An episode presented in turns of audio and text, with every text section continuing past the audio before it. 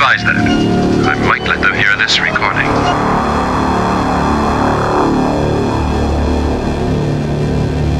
I've kept the negative of the prints.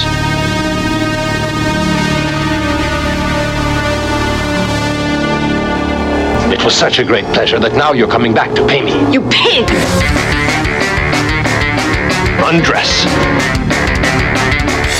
Better take her home. I'll see what I can find out. You stop this or I'll bring in the police, you hear? I want to know who shot him. He thinks I have those diamonds. He says he'll kill me. It might have been any. How amazing you should care when the stupid bitch nearly murdered the man who was keeping her. But I only heard footsteps, I tell you. A woman's. It was a woman's.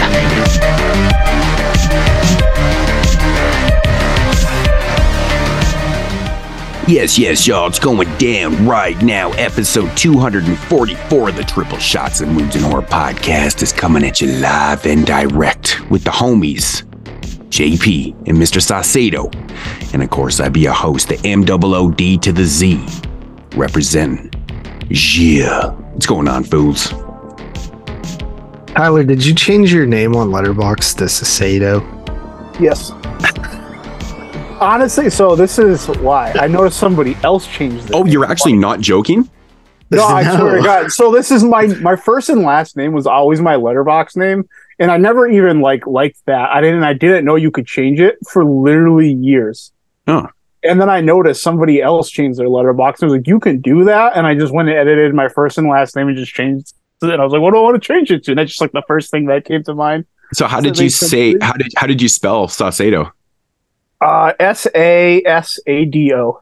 Oh, okay. Yeah, I, I I literally have it written down as like sauce S A U C E S A D O Saucedo, like how it sounds. That's funny. Because I mean, really, like it's a word I've never seen before. So like when you spell it, you know, like when you've never really seen a word, you go to spell it, you're like, Yeah. you spell like it just doesn't look right. Yeah. But uh Yeah. yeah, man, episode 244, week two here on the Italian horror month. Um, we got Luciano or Ercoli, man. Yeah. For week dux. And uh yeah. So y- have you guys seen any of these films before? I, I don't remember. These are this is the only guy where I've seen all three. Oh yeah, all three. Yeah, That's right. I also had all seen all three of these, Mhm. but it was like long enough where like everything was close to a fresh watch. Like I remembered like the scores and a little bit, but yeah. it's not really not really Yeah, I think it was on. I, I literally think it was 2016 when I watch when, when I watched these. I think I think I'm pretty sure that I because like when I was re-adding these into Letterboxd, like um it's shown that I'd watch them all, but I'm pretty sure I did like a triple feature last year during Italian Horror Month of these three films. Like Huh. it was either last year or the year before, I can't remember. I was just watching a bunch of Ercoli films and stuff like that. So I But, did uh, watch um uh photos um more recently. The other two I watched back when that Arrow box set came out. And that was 2016. yeah, so I must have watched them back then too, but that was pre-Letterboxd for me. So I've obviously watched after 2018. I think is when I signed up for Letterboxd. So Yeah, these two of them, the the Death Walks ones, those I watched pre Letterboxd, and I signed up for that in 2021 yeah, on January 1st. Exactly. Hon- Honestly, dude, like I fucking love Letterboxd, man. I, I, it came out of nowhere, and like now I feel like anybody who's a film fan needs to have it. it's just such an insane resource even if like you're not into like logging all this stuff i think it's great i like seeing like my statistics and stuff yeah. like but it's just you, it's such a tremendous resource for you to find movies you would have just never found about otherwise Yeah, man. I do it sometimes. Like I, the other day, I was I clicked, I typed in Franco Nero's name because I I had like fifteen or sixteen films watched by him, and I was like, what else do I have in my collection that Nero's in? Like, you know, sometimes you just can't remember everything, right? And I'm Yeah. going through his filmography, and he's been in like fucking two hundred and something movies. But there's Yeah. a ton of movies that I own that he's in, and I was like, oh shit, he was in that. I'm like, oh, what the fuck? And And it it's was- like some of those too you see it's like oh this is i've never heard of this movie oh this sounds cool it's 83 minutes long and then you just set like what your services are Yeah. and like then you're like oh look it's on prime for free Yeah, It's I just- love it's such an I- insane outreach Yeah, I love the stats too, man. Like looking on like all the films I've watched from certain directors and like, you know, certain Yeah. um obviously actors and stuff like that. Like I think Christopher Lee and and uh, Vincent Price and fucking are like my top guys. Like I've watched 30 something films from each of those guys and shit like that. It's just it's ridiculous.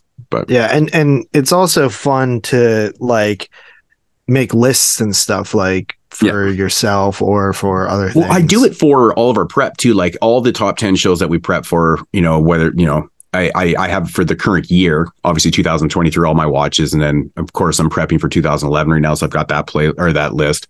And I, that's pretty much all I do for lists. Like I've made a bunch of other lists before, but I've deleted. And I was just fucking around making some fun, like my top 10 favorite Bruce Willis films or some shit like that. I yeah, I, I do like lists for um like Chris like just just lists that I can reference easy like when it like uh Christmas horror and Halloween horror and stuff like that Mm-hmm. just to be able to like Yeah, I have like if I s- occasion lists, like if I do like a challenge or something, and like a bunch of private lists just for like referencing. Right. yeah.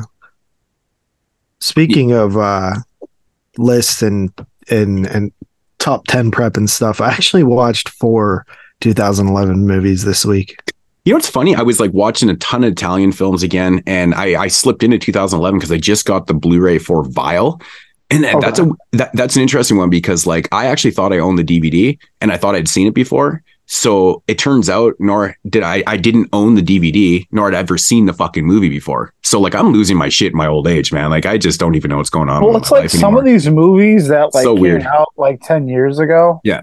That you watched around when they came out, especially like because back then too, like I was more concerned about like watching the best movies of the year. right. So like I was always like watching these random movies, and a lot of them like from that long ago just blend together.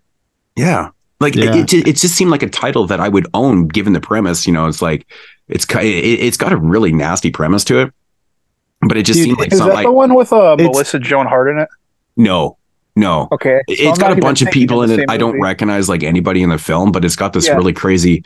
Basically, a bunch of people are kind of abducted, and they all wake up in this basement, and they're forced to basically like torture each other. But you can't kill them because what they're doing, they're all hooked up to this um Yeah, I This- remember like serotonin. Yeah, it's like it's it's, it's creating a. dr- They're basically drug dealers that need this drug from these people, and it's only created through like you know pain and suffering and stuff like that. It's like adrenaline, whatever. Yeah, and it, it's kind of a nasty premise. And the movie isn't like as gory and nasty as I thought it was going to be. It's got kind of a downbeat ending to it, but it wasn't bad. Like the pre- I really like the premise of it. It's kind of it's kind of neat, but um, it's just one of those fucking films I literally thought I owned and saw, and I it, it just it turned out I'd never seen it before and didn't own it. It was the weirdest shit, and I was like, how odd is that that Vile gets its first first Blu-ray release in the year that we're prepping for 2011? I'm like, oh shit, Yeah. MVD's releasing, so I'm like, that's fucking so bizarre, right? Like out of all movies, like actually we're getting some old like kind of indie films on Blu-ray this year that I never. Well, I was hoping that we're gonna get, but like Dead Girl just came out. Uh, That girl Unearthed. came out on Blu-ray. Yeah, from Unearthed, man. They put it out finally. No because shit. I Is that fucking love that movie. where they Me like too. find the corpse in the basement. Yeah. Yeah, yeah. And then I they have start. a blue. I have they a make it a sex that, toy? that I got. Like a, I have a Blu-ray that I bought like a long time ago. Oh, crazy. Yeah. So, anyways, yeah, it finally came out. And I was like, oh, that's amazing. Cause that, that's one of those indie films that I love from that era that just didn't have a, like a Blu-ray and maybe it probably had a European one or whatever. But, but yeah, so I was Yeah, happy to I'm see that one come That's out. That's like- this is. Uh, the that uh, Dead Girl. I haven't seen that in so long, but I Mhm. remember I remember watching that on Netflix like years It's a years fucked ago. up movie to be like, on Netflix. Dude, it's not up. only, it's not only a fucked up premise, man. It's absolutely disgusting. Like the Uh-huh. effects in it are just gross, man. It, it literally makes my fucking stomach turn when I watch. Like I'd see, I've seen it a few times, and I'm like, oh my god, like, and you know, Unearthed does a really good job with their Blu-rays too. So I'm like, man, this is going to be really nasty and high def, man. yeah. Well, I'm actually glad to hear that because um TerrorVision uh was asking a while back like m- titles that people would like to see released and stuff and I said that I think like the right now the most untouched era is like the start of the Blu-ray era but still a lot of titles were on DVD. Right. So like a lot like think think honestly like 2011 era, right? Like uh you got stuff like the Dimension Extreme titles. I was gonna bring up those. The, Yeah. and the you eight got films to like die for. the the eight some of the eight films to die for. You got um the like bloody disgusting selects titles. There's a few good ones in Yeah. that that uh line, but just stuff that and and stuff that came direct to video back then. There's a lot of it that's not on any type of Blu-ray. Which, yeah. So I think that's like right now. I I I wouldn't be surprised if we start seeing more of that era titles coming out because we've dug so much into the 70s and 80s and 90s and even 2000s to a lesser extent but the the weird like cross between like modern time and pre uh blu-ray is like I know it's like that era, like from like 2006, 7, 8 and stuff. Like it's, it seems Yeah. like it's so modern, but like when you Yeah. think about it, like 2005, 6, like when Blu rays were first popping out and shit like that, you know, it's like, it's 18 fucking years ago, bro. Yeah, Yeah. like Like it's even not if really we that just modern. say twenty, even if we just say like 2010, like would you have questioned it in 2010 if like you were getting something that came out in 1997? yeah. no Exactly. It's like it's the same thing. It's, it's Yeah. exactly the same thing. Yeah. That's crazy. it's it's interesting though because like what just watching these 2011 movies and I haven't watched very many, many so far but I'm definitely getting certain vibes for the for the era um and it's it, and like all of these all the movies that I watched I think the, the, the none of them had a Blu-ray release uh, or, oh Hobo with a Shotgun did yeah, Yeah. but Yeah, there there's a lot of movies from 2011 that do have Blu-rays. I just some of them I don't have them. You know what I mean? But I have watched quite a few Blu-rays. Like like I'm I'm pretty sure like Kill List has a Blu-ray. I I just watch my DVD. You know, shit like that. I'm pretty sure Detention has one, and um, yeah I actually there's watched. definitely I've some watched quite a few. Like Chop, I would love to see see Chop is one of those bloody disgusting titles that Yeah. I believe doesn't have a Blu-ray, and it's a it would be a great one on Blu-ray, man. It's Yeah. fun. Off of the master list you sent, like when we when I first got selected, I think I owned around 25 to 30 of them. Mhm. Yeah. Man, I I- cannot I own believe how many movies from little more than 2011 I own. Like I like I I I was going through this list and making this shit, and I, I think there was like 130 or 140 titles that I had in my collection from That's 2011. insane. I only know. have like 16. Like when Like some of the titles, man, are you know I'm probably not even gonna watch because I mean it's pretty fucking pointless. But to Yeah. be honest, like I, I kind of separated like here's what I'm I want to get to. These ones I might, and then these ones right here, I'm like. No, I'm not fucking watching, rewatching some of the, that shit right there. Yeah, some of the stuff I plan on rewatching, I'm like, ugh, not. but honestly dude like man my my my like list of what i want to get back to or first time so there's a few first time watching a lot of the stuff I've, I've watched before um and then the ones that are kind of in the maybe list it's it's a lot of it's like about 100 titles man. I'm like this is actually not a, it's not bad. Like there's a lot of fun th- there's a lot of shit from this year that i actually enjoy. It, and it's such a mixed bag of films. Like there's films all over the place. There's found footage films. There's like these torture films. Like there's all different types of films. Like one type of subgenre didn't like overrule the whole fucking year. Like to be honest, like I've watched what have I got here? 26 films and I've only watched one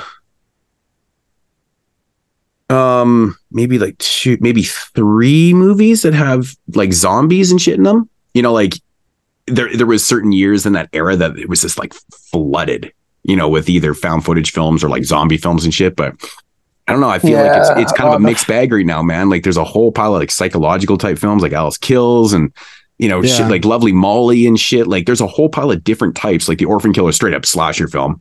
Um, Yeah, I've actually I, I I'm so far I've like done indie stuff. Like I did uh the task, which was a after dark title. yeah, yeah, I know that Um, one. Yeah.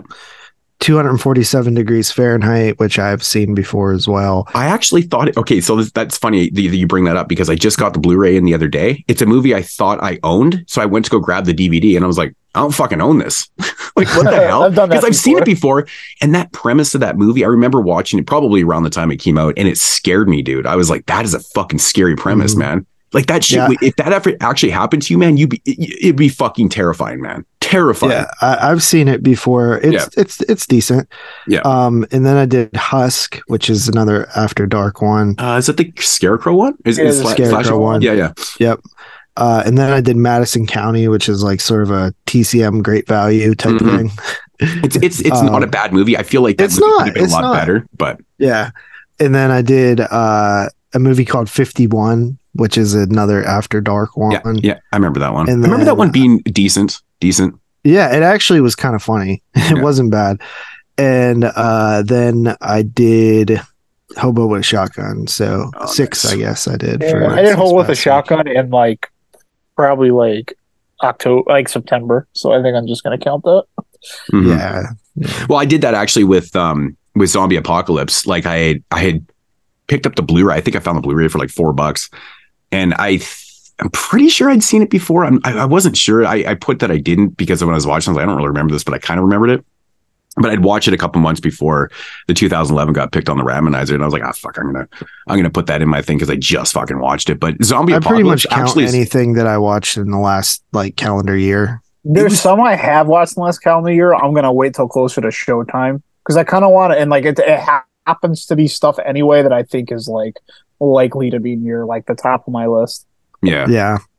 Like I thought zombie it was actually quite fun for like one of those 2011 films with a little bit of CG, a lot of more and more practical effects and stuff like that. I don't that. even think I know what that movie is. it's, it's got Ving Rhames in it, it's got Taryn Manning in it, it's got some faces that you recognize and shit, but it's it's actually really fun. It's just your typical, you know, survivor zombie apocalypse type thing where the world has pretty much gone to shit and there's not too many survivors around and they're just trying to survive in this apocalypse and you know, it's pretty standard stuff, but it's actually pretty decent. I didn't mind it. Like for I'm pretty fucking sure it's in a silent film. Like I'm pretty sure it is. Um, Hmm. I don't know. I'd have to look. It probably is. I But it's noticed not- there's a ton that like I saw like ten years ago and I've never seen since then. Right. Yeah, I, I had like 63 logged on my just That's a from, like, lot. over I only had like yeah, like thirty something, but yeah, sixty three is a lot. Holy shit! Yeah. Like, I, I mean, I actually was watching a lot of the newer stuff that was coming out at this time too. Like, uh, even some of the indie stuff like Cadaver Christmas and Yeah, I Um, saw that. This was like right around when I started popping into like kind of like the internet online horror community. yeah. Yeah. I don't like, mind uh, I don't mind the there's era some though, fun man. movies though, man. Like, I can't wait to revisit Attack the Block. Like, I love that one. Yeah, man. That's that- one I haven't seen. I tried to watch it the other night because I know it was on Prime when we started, and they took it off of Prime. So like, Uh, it so- has uh, very thick accents, but it's it's really fun movie, man. yeah, yeah. I oh, was like, I like Yeah. that it had that um the guy from the new Star Wars like as a young man in it. That was kind of cool, like John. Oh, Boyega or something. That's cool. yeah, that's one I'm looking forward to rewatching too. I haven't seen it probably around the time it came out, so Yeah, I've I- seen it a handful of times, but I, it's always like I been feel like it got reviewed on this I like show, like not as a group review, but maybe you talked about it. I or probably something. reviewed it. Yeah, I mean, fuck, man, we've reviewed thousands, of, yeah, literally you thousands used to just like go over like everything you watched. Like yeah, Well, yeah, we used to do the what we watch thing, right? And just do kind of Yeah. like short, like little mini reviews, just kind of like they weren't Yeah. like every once in a while, one of us would end up with like a 15 minute fucking segment or something like that. It was just like, holy shit, what just I happened remember, I remember you would always outpace everyone. I remember there was one movie that I ended up talking for like, I swear it was like 20 minutes. I'm like, what the fuck just happened? Because it's usually like quick little like four or five minute reviews and then we move on to the next one. And I was like, what the hell does happen here? Yeah. But yeah, so. Um, you guys watch any Italian films this week? I watched Yeah, a bunch uh, of spaghetti westerns. Yeah, I did um nice. New York Ripper. Oh, um, I actually have it sitting on my table. It's still in the wrapper. I haven't watched the 4K yet. And uh yeah, I got to sit on my table right now, actually. yeah, I actually didn't even watch the 4K, but I have watched the 4K already. Right. before. But I just threw it on on Shudder or something. Um, and then I watched uh, Zombie and The Bird with the Crystal Plumage and Oof. Anthropophagus 2. Man, all the classics and then Anthropophagus too. Yeah, from this year. Right. How is that? It's like uh there was some like good gore in it. so it's a sequel to Anthropophagus 2000? I like don't the- the- really like know. because that I know that movie was made as like a dedication to D'Amato, and that was like a more recent one, like the Anthropophagus 2000. It's pretty low budget, almost like video kind of thing. Um, I'm assuming this is what that is. I don't know if it's the same director or not, but yeah, I didn't mind that one though. I think Massacre Video put it out, or someone somebody put it out. I can't remember. it wasn't like a bad time killer, you know. It was uh it had some gore and stuff. It acting wasn't the greatest. it was just you know, it kind of a weird thing to make, really. Right. I watched a couple. I I checked out uh, the weapon, the hour, and the motive. It was one of the releases from the uh, the Black Giallo box set that was released uh, from Arrow. And I picked up that one because I won't pick up any of the other ones because they're all re-releases. I already own everything. But this particular box set actually was like all films they hadn't released, which is kind of random that they had one of these sets where it was stuff that they hadn't released before. And then all I the know they kind of just- pisses you off because it's almost like it almost is like trying to bait you into picking up the other No, ones just so exactly you what have it the is. cool, the cool like Dude, because they are cool boxes. If I didn't own some of those films already, I'd be like, oh yeah, these are. I've actually been asked a couple times why I wasn't picking up those box sets. They're like, "Oh, I'm shocked you didn't pick those up." And I'm like, "Well, it's because I own everything, the individually releases." I'm like, "I'm not buying all these re-releases just for the box." I They should sell the box, dude. I know. They should. Well, they should remember- sell the box. Vinegar. Remember, I said that years and years ago. We talked about this on the podcast. I mean, I said that. I said well, I don't understand why. You know, if you're going to release a bunch of movies that you could compile into a box, that why these companies don't come up and you know just sell an empty box. And Vinegar Syndrome did it with the fucking the Rudy Ray Moore box. And uh, I owned all the movies, Oh, yeah. Taboo and then I bought the empty box to make the box set. And I was like, "This is fucking fantastic." There was, I'm like, they, I think, I think they did three of those. Yeah, I wish they would they just like the sell the, taboos. the slip covers like separate too. Honestly, yeah. So I'm yes, so- I, I I hate slip. I hate I hate what became of slip covers. me too. But like, I'm so guilty. Like, I need the slip cover. Ah! I I care less and less the more time I goes have- on. The only ones I care about are the Vestron ones because they look cool on the shelf, and I have them all.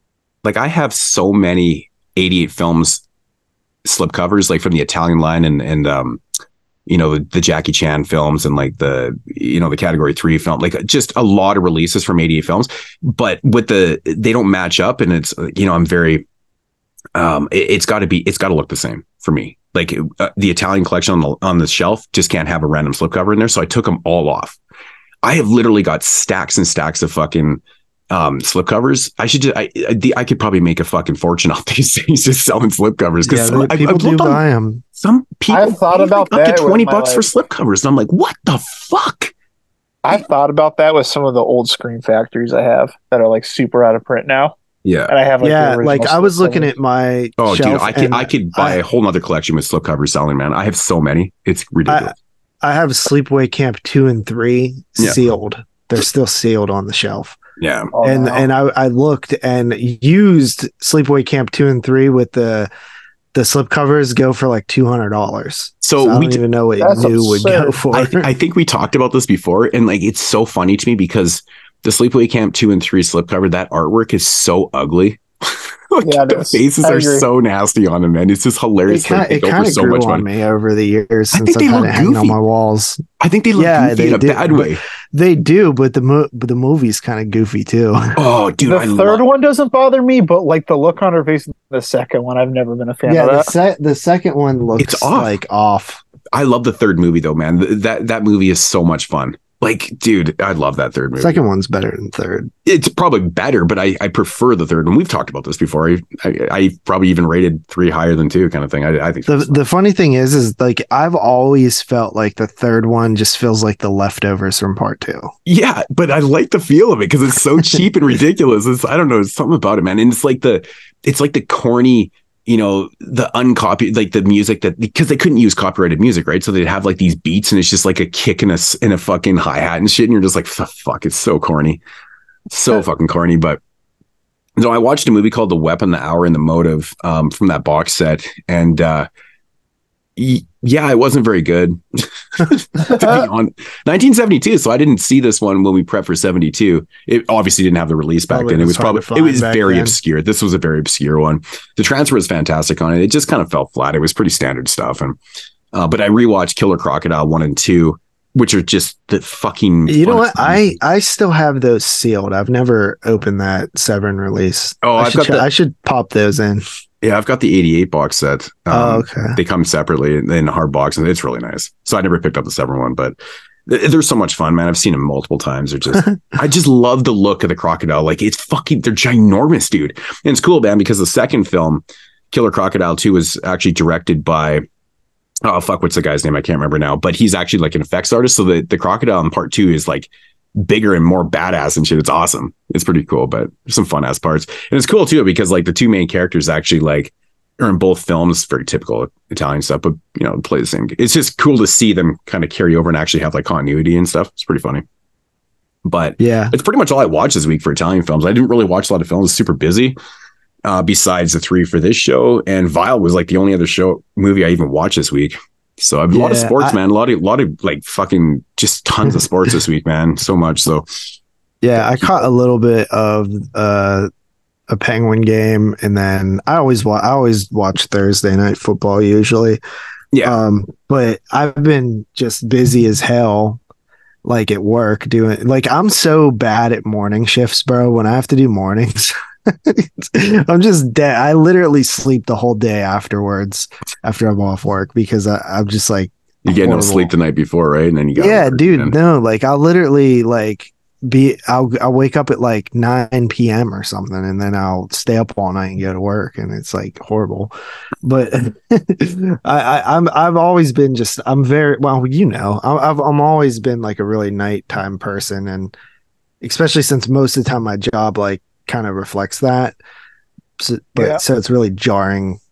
right. Put a dollar in the jar and jar Put a dollar in the jar. Yeah. but it's a, it's really jarring when I uh switch the shift up for Right. whatever reason. So I was dragging all week this week, uh struggling to to f- stay awake and find time. But I ended up watching more movies than I've been watching actually in in the week. So Oddly enough, right? yeah, Shit. that's weird. Actually, But yeah, I'm actually going to start getting cracking on these 2011 films in between. I'll, I'll, I'll definitely throw in some more Italian movies too. I kind of been just hitting my favorites. right. Yeah, I'm trying to like I said, like I said before, I'm trying to knock off some of the films I haven't watched out of those box sets and stuff. So it- it's been going. Been I'm a lot of shooting for like 50. Wow. 2011. Oh, for 11. No, eleven. for no for like um like Italian genre films this month. oh shit. Oh fuck you! Yeah. You're a go getter, man. well, I I had a good. I had the best week I've had in a while. I was like in kind of like a rut. In addition to these three, I watched the Dollars trilogy. I watched Django. I watched Death Rides a Horse, and I watched The Lizard and Women's Skin. And Wow. I'm gonna try to watch at least another one or two tonight. Just like you know what? I have classics, man. that Arrow did Django 4K that came out. I've never watched that. Maybe I'll That do movie's that. so good. It's only like 90 minutes too. Yeah, Django's fucking awesome, man. Yeah. Speaking Yeah, of I have- Severin, Good. I was gonna say, speaking of Severin, man, did you guys catch the uh the first four Black Friday announcements? I saw Yeah. Cemetery Man. Holy I- fuck, dude. I had so many people message me after Cemetery Man got announced, like, holy fuck, Cemetery, because everyone's like, we just thought of you right away, because everyone knows Cemetery Man's like one of my all time favorites. But I was like, finally, like an ultimate edition. Yeah, finally, shit, you're gonna pay like eighty dollars for it, probably. I know, man. Because Oh, Severin is listen, I'm- dude. I love Severin as much as the next guy, but they are fucking ridiculous, Dude, they are out to lunch with their prices, dude. It's so crazy. Like, man, I, I so I, w- I wanted to grab that bad biology, like three Dude, disc, 4K, whatever. It forty was like, fucking dollars, dude. well, for it was like 65 bucks. And I'm like, what the? F-? I'm like, this is bad. Fuck that. That costs more for the Blu ray than it costs to make the fucking movie. dude, I I- literally was. It's funny you bring that one up because that's the same one that like sent me over the edge. Because like I like Bad Biology. It's Yeah, not a great movie. It's It's, Henenlotter's worst movie, probably. It's pretty fun, but Yeah. it's not like a cult classic like Basket Case or Bra- Brain Damage. Yeah. and you know, like I looked at it and I, I was thinking this is going to be like a budget ti- title, like, you know, 20, 25 dollars or something these days is a budget title. And it's like 40 some bucks. And I'm like, you gotta be, dude, $40 for bad biology, bro. That's, that's not, that's unfair. I think what I'm going to end up doing, like, I haven't grabbed a whole Severin package forever because there's always titles in there that I don't really care about. And then it's just, it's really expensive and shit. But with this one, I think to kind of keep the cost down, I might actually end up just grabbing the, I mean, they've only announced the first four at eight, but so far, I mean, it was Cemetery Man, uh, The Church, another three disc, which is, you know, I already have a Blu ray of The Church. I actually have a Blu ray of Cemetery Man. I got that shameless one, but it, the Yeah, I got that too. The transfer's not the greatest on it, but I imagine Severin's is gonna be amazing. And then they really then they announced a couple others. I think there was another Italian film and like a, uh, like a TV Italian film or some shit like that. I was like shit. And then there was like an older '60s film and stuff. But so far, I mean, their announcements have been pretty strong for myself. So given what the next Th- four are, they I'll consider it. th- There are good announcements, but like just based on la- I, like last year, I ended up just skipping the wholesale because I was like, dude, these prices are just like Yeah, I didn't grab anything I can't, I can't Yeah, justify I it right skipped now. the, the the summer sale. I skipped it. I was just I got so I there's a bunch of stuff I wanted. Some of it wasn't even on sale, and there was some stuff I mildly wanted, but it was still like twenty five bucks. And I was just I just like fuck. I was fuck that. I'm just not. I know giving these people Severin money. gone out of control, man. With the prices, Like I wanted like the It's psychic tough, and like I was interested in some of those other 4Ks, like bad biologies. When I haven't seen bad biology, but I'm interested in like you know just picking up a boutique 4K of it. Yeah. and like uh, even like the psychic that I really like, and I just I could not justify. Yeah, I wasn't gonna prices grab I it. I just those. I've got a couple. I've got the movie multiple times. I'm like, ah, fuck, I, I don't need another one. But I do have it on good authority from someone that I know that has industry connections that the um, the cemetery for cemetery man 4K what shouldn't be more than like what they had than like fifty five dollars, which still sucks. But like, I feel a lot less bad about buy- spending fifty five dollars on like the Ultimate Cemetery Man edition than I do like buying Bad Biology for forty five dollars. yeah, right. it's still a bit much for me like just cuz I'm kind of I'm kind of jaded with with Severin right now just because like I had been doing the package for the you know black halfway to black or no actually Black Friday sale Mhm. and last year it was just like the value was just like insanely bad for like cuz obviously you got Vinegar Syndrome doing stuff you got Mhm. everybody doing shit and to me whenever I could get like four titles for the same price as I get two titles at Severin, I just was like, I guess I'm not doing Severin this year. And I haven't, I don't think I've bought a single Severin this year. I think. I've, I bought three at Wasteland. What are there three I- for I one? bought a few. deal? Yeah. I don't know. They're just, I, I can't, I can't justify it right now. I mean, I've been uh, slowing down a little bit on buying in general. Uh, just because I have so much that I haven't watched, and Yeah, that's how there's feel just right there's now, too. so much that comes out, and it's and the prices have just been, you know, and it's doubled since I Oh, when- since time. we started the show. You know, like stuff has doubled.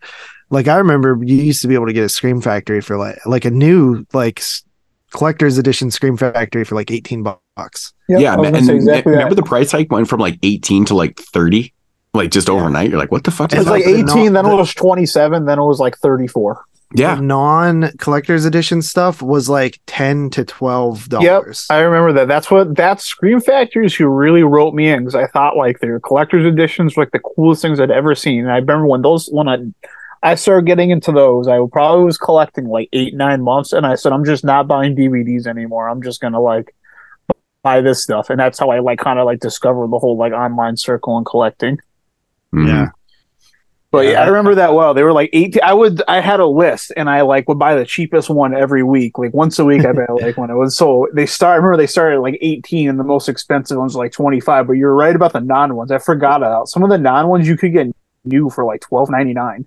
I remember buying like Town That Dreaded Sundown for like twelve bucks, dude. Yeah, Mhm. like stuff like that. Like, they were like, yeah, it's a cool movie. Like we don't expect everyone to buy it, but And didn't it come with the Evictors as a bonus film on there too? yeah, I came up with Yeah, that. I remember yeah. it was like, oh, well, if it comes with another movie, oh, Jessica Harper's in this movie. Like, That, that was the thing about Scream Factory used to drive me nuts though too because I remember when people were like, "Why didn't the Evictors get a, a single release?" You know, and they said, "Oh, I can't remember the excuse. It was something about the artwork and stuff." Even though they had like a little picture of the actual artwork on the back for the Evictors and stuff like that, and I was like, "Okay." Yeah. And they had the literally, inside, too. Yeah, they had literally said like, "Yeah, we're never going to do a solo release for it because we we can't do it, whatever." And then it was like years later, the Evictors comes out solo. It just came out of nowhere, and I'm like, "What the fuck?" It was like that shit always used Yeah, to bug me, the- man. I, I hate. I, I don't. I'm not a big fan of the like the cheap re- uh, re-release. You know what I mean? yeah. Yeah, I don't really pick up pick those up. Yeah, I'm loo- looking at it. I don't. It was right behind me, so I'm looking at it right now. If you open up the actual edition of it, there's like a whole ass poster of the Evictors and like screen caps from the movie. Yeah.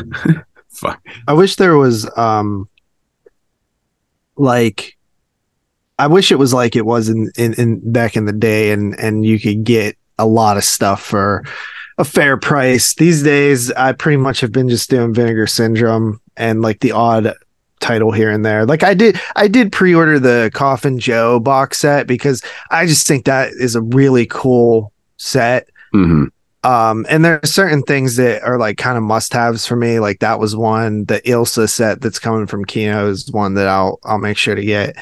But uh it's like there's just so many companies out there right now that and, and I want and it's it I do want all this stuff. It's just like you got to make choices at this point because you Yeah. can't keep up with the, with these companies. Like I I'm- like I, I did the subscription to TerraVision. I think I did it twice now, and I like those releases a lot. But like again, that's that's a company that is you know you're spending almost a hundred dollars a month on their titles or something. You know, I don't know how much it actually is, but you know, and then you factor in that with Vinegar Syndrome. It's just too much to keep up with. But it's a good problem to have, I guess, because It that is. just means there's a lot of options. It's fucking nuts, dude. Like it, it's so crazy. Like I find myself like all the time. I'm like checking out the new Cauldron releases, Mondo, fucking Severin, Vinegar Syndrome. Like it's just constant, man. I'm like, fuck. There's so many companies that like I buy so much shit from, like ADA, like collect the Italian line. You know, it's like it- it's just so much, dude. It's so fucking. yeah, it's hard. It's hard to You get. It's what, hard to get what's everything you want. what's killing me more about like releases that like I just don't see myself ever keeping up with now is just like the box, the amount of box sets that come out now. man. I really need to do my new update because I, I must. I'm not even joking. 25 box sets, man. I Like, like, love these. I'm like, out of control with my box. I, I'm I, I love box sets, man. That's like always been my thing. Yeah. So like when they come out, I'm just like, bam, I gotta get that shit, man. It's like, but there's so many cool ones that have been coming out. Like, but Do you like, have these um Shawscope sets from Arrow? I got both of them, yeah. And I actually have the first three screen or Shout Factory Shaw Brothers sets, and I have the fourth one on pre-order too. But they they they announced the first one, and then they announced like two, three, and four like right away. I'm like, what the Yeah. fuck? That's they're where I'm so- getting caught up. Like I love these like Arrow ones. I'm almost done. I watched all Oh. the first one. I'm like halfway done So with the much fun. second one. I love those, and I want to like get to, get into the Shout Factory ones, but there's like four of them, and they're like, Yeah. I don't know. It just like it seems like I'm never getting caught up with these. I know it's it's so much shit, man. It's like it's like uh Kino with their their film noir sets. Like they, you know, they released a few of them and it was like, oh, here's volume 7, 8, 9, 10, 11, 12, 13, 14, 50. I'm like, what the fuck? And I love film Yeah. noir. So like I ended up I have like 15 box sets of fucking film noir. It's ridiculous. It's absolutely out to fucking lunch, man. I, I love the I love those, but like I've come to the point where it's like I I really like noirs, but something I didn't realize until I started getting past all like the most popular noirs that there's a lot of shitty noirs. Oh, of course, of course. But I, I mean, most of the ones I've seen from Kino and stuff have been pretty decent. I mean, they're not all like top shelf ones and shit, but Yeah. at least it's Kino and the transfers are good and like you're getting quality. So I, mean, I can, most and they're not from Kino, expensive. I think.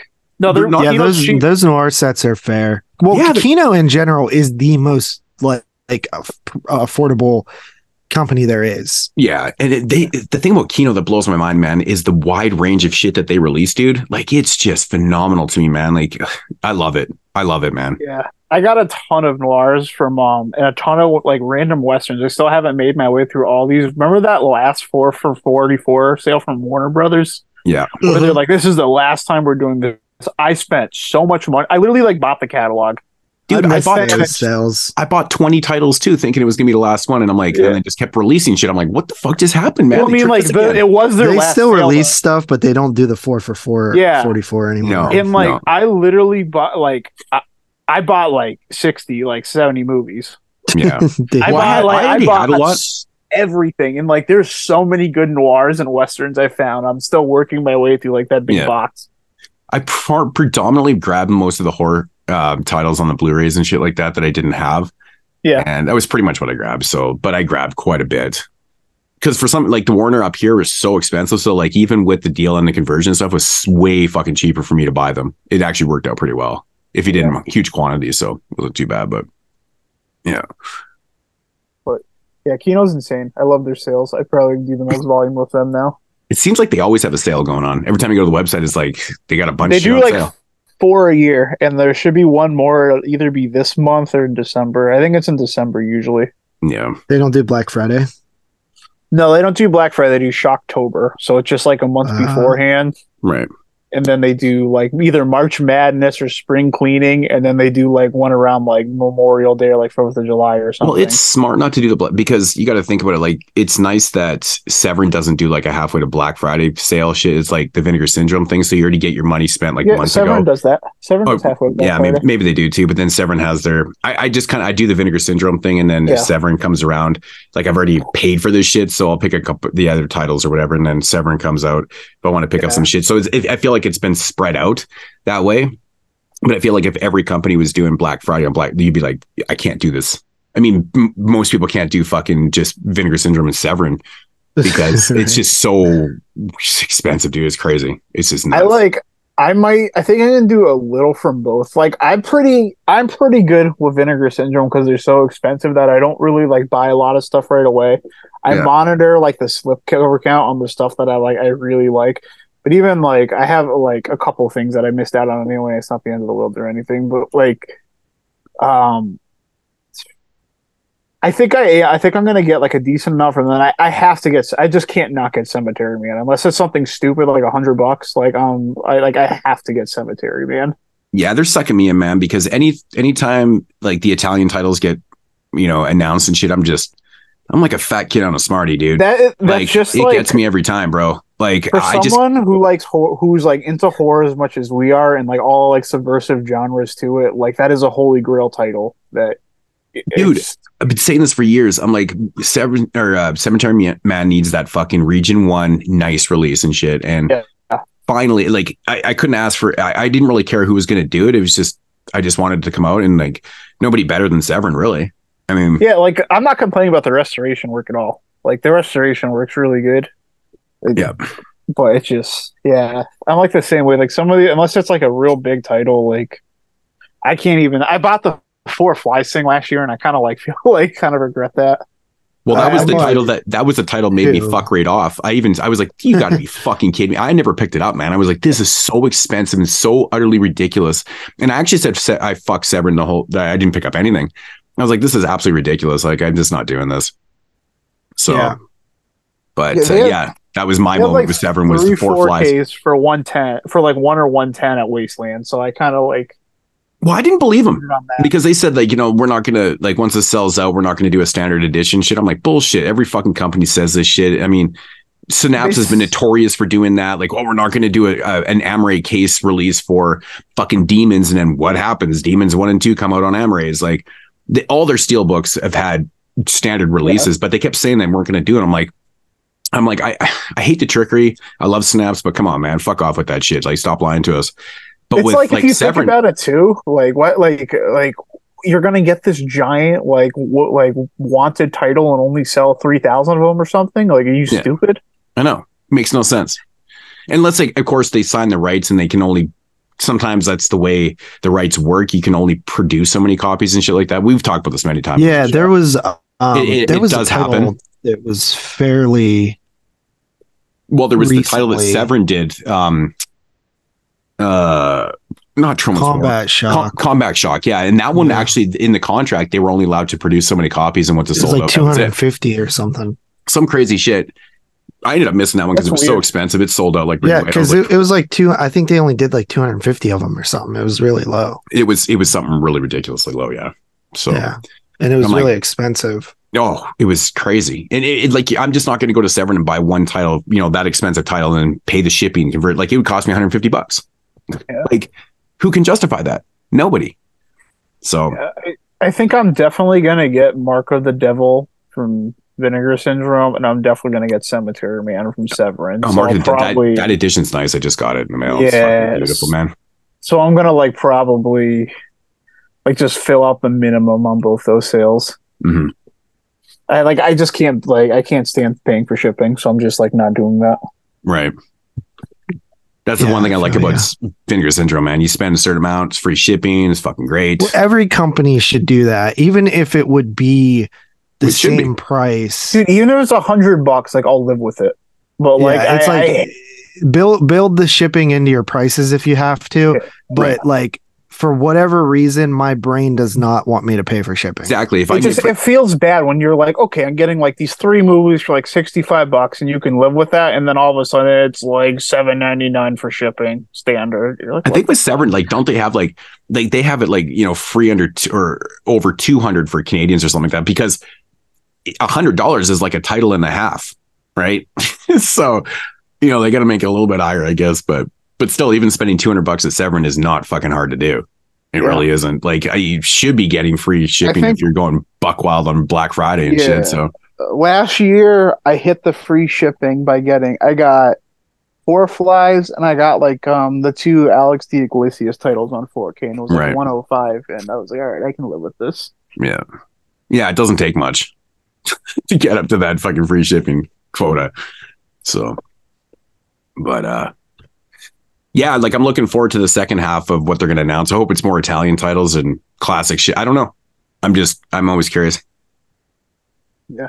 the Um, suspense I, kills me. I heard like a little rumor from someone like that's an industry connection that it's potentially like we might like it's rumored that it's the sect and the church going also. Well, the church they announced already. Oh, they Yeah, did. So yeah, I didn't even know that. well, that's what I said. I said Cemetery Man in the church, but the sect would make sense because yeah, Yeah, because uh, the church was released by what Scorpion, I think the Scorpion. Doppelgangers, same company and Yeah, shit like Scorpion slash uh, Code Doppelganger. It's the- it's the same company, but uh, um, and then I think the sec was also released same thing. I think something like that. I don't know. I have them, but whatever, whatever. I'd be happy with. You know, I like the sec too. It's fun. It's fun. yeah, no, but like the title I second one. want because I, fucking still Well, don't that have- would be that would be three Soavi films. Well, then you do all four, do Stage Fright because Stage Fright doesn't actually have I feel another like release. Blue Underground might own it. I know. I'm wondering if Blue Underground still has the rights to it or whatever. But I'm surprised that they, if they still do have the rights to them, I'm really shocked that they haven't done thought, a- yeah. another because they did a Blu-ray release. I never picked it up for some odd reason. I think it's out of print now, whatever. It doesn't go It for that much, but you can get the Shameless one. It's like a nice ultimate edition, whatever. It's not even that expensive for that one, but I'm sure the transfer's not as good. But but I, I, I kept thinking to myself, I'm like, well, the church cemetery man. I'm like, maybe it's going to be a Soavi fucking Black Friday you know, and we're going to get stage fright in the second. Just I, that would it would be so enticing to me. To, Um, to I mean, I have that original um Scorpion. It, it, the the transfer's really good on that Yeah, too. that one. I've so only watched. I'm it not once. really super like I don't need to upgrade it right now. I yeah, that's when like I'll, I'll kick the can. and I'm like, I'll wait till it's half price, like a year and a half from if, now. so, if I end up getting that church, I have so many copies of the church. It's out, it's like out of control. You know, that's one I haven't watched it since we reviewed it. I I watched it. I think I rewatched it last one. year. Actually, I only Actually, watched it once. I think I rewatched it last year for a time. It's good. It's like Demons Three. It's fun. It's a fun movie, man. I love the setting of it, man. Like the, it's just, it's awesome. It's fucking cool, man. Yeah. But yeah, it's got a great soundtrack too. I actually just picked up the vinyl for that too. So it's great. It's good shit. I usually only pick up like um like Italian soundtracks on vinyl. So yeah. But um so yeah, so I was going through the vaults before the show and uh, I was looking at some of the the show notes from like the previous like last couple years and stuff and I was trying to see if we had done like a top um like Italian horror list. So last week we talked about like the top, what was it? Fucking 26, 27 Giallos, whatever. Yeah. And, and I was trying to find if we had done one recent, but I couldn't find anything in the show notes. So do you remember us doing one? It, it might have been years and years ago. Um, I know we did a ranking for Argento, a ranking for Fulci. Yeah.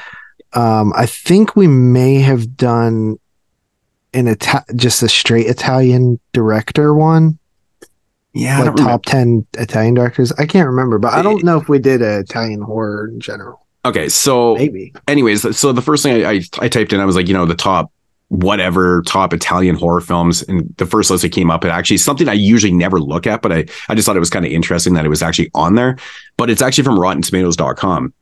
And the way they do their lists, it's basically ranked by fresh and non-fresh or whatever, right? I think that's how they do them.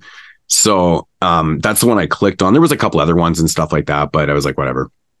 So the top, and this is the weirdest fucking list too. It's like the top 46 best Italian ho- horror movies. So, Okay. expl- so explain to me why 40 like last week we had 27 and now we got 46. What's with these weird ass numbers? Yeah, why would you just not go to 50 at that point? Exactly. That's the first thing I thought Yeah. of when I saw this list. I'm like, why didn't they just make it a top 50? Because you know there's four other lit movies that are ranked on here.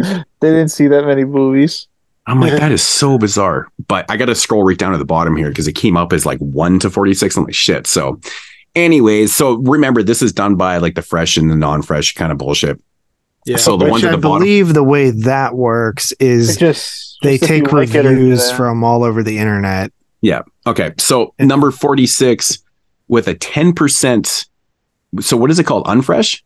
I guess 10%. rotten. Rotten, rotten. Yeah. So, I don't, I don't really pay. Okay. So, 10% rotten. I So, mean, it's, it's rotten. It's called Rotten Tomatoes. So Oh yeah, right. Rotten Tomato. Holy shit, dude! I'm that, that just proved how stupid I am. I'm really not that smart. Fuck. Okay. So number 46 with a 10% rotten rating is Phantom of the Opera, 1998. Fucking I haven't seen this one. Really, Yeah, there's a few like some of those like where that Argento started getting really bad. It's like I've seen like all the ones except those that it's like, damn, man, I, I don't want to watch Michael Jordan playing a Wizards jersey. dude. There's one honestly, in this dude, I movie- kind I kind of like it. th- there's one part in this movie I literally had to rewind like four times. It, it made me laugh so fucking hard. The last like when we reviewed it last time, I was pissing myself again. I've Uh, like never been captivated by the Phantom of the Opera story in general. Like the No. only adapt, yeah, the only adaptation I like is the De Palma one.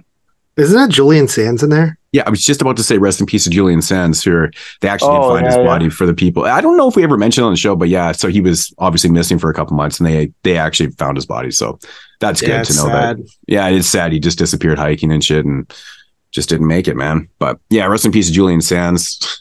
Fortunately, he was in Fan of the Opera from 98. It's it honestly, it's one of those movies where I talked about even last week, you know, like you watch it when it comes out and you're just like, oh my God, it's the worst thing ever. And then you remember it being the worst thing ever. And then you rewatch it and you're like, well, it I I could I, I'm taking the humor out of it too, because there's one part that literally I had to rewind like four times. It's so fucking funny to me, man. you know part I'm talking about.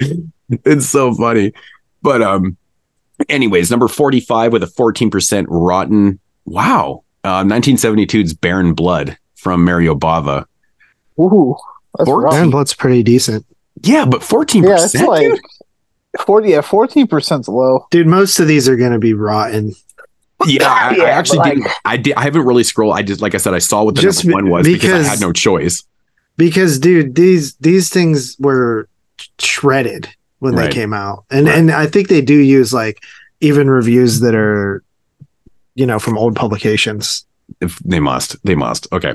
So number 44 with a 17%. Oh, this is funny. Wow, this is crazy. Um, is uh Argento's Dracula. So this one's actually got a better rating than Baron Blood. What the fuck? How This like is another one. I just like I refuse. I just haven't watched it. I don't want to see it. Yeah, we talked about this one actually being a little bit better like than we all remembered it too. long. I I remember you guys saying that last week, but it's like it's so long.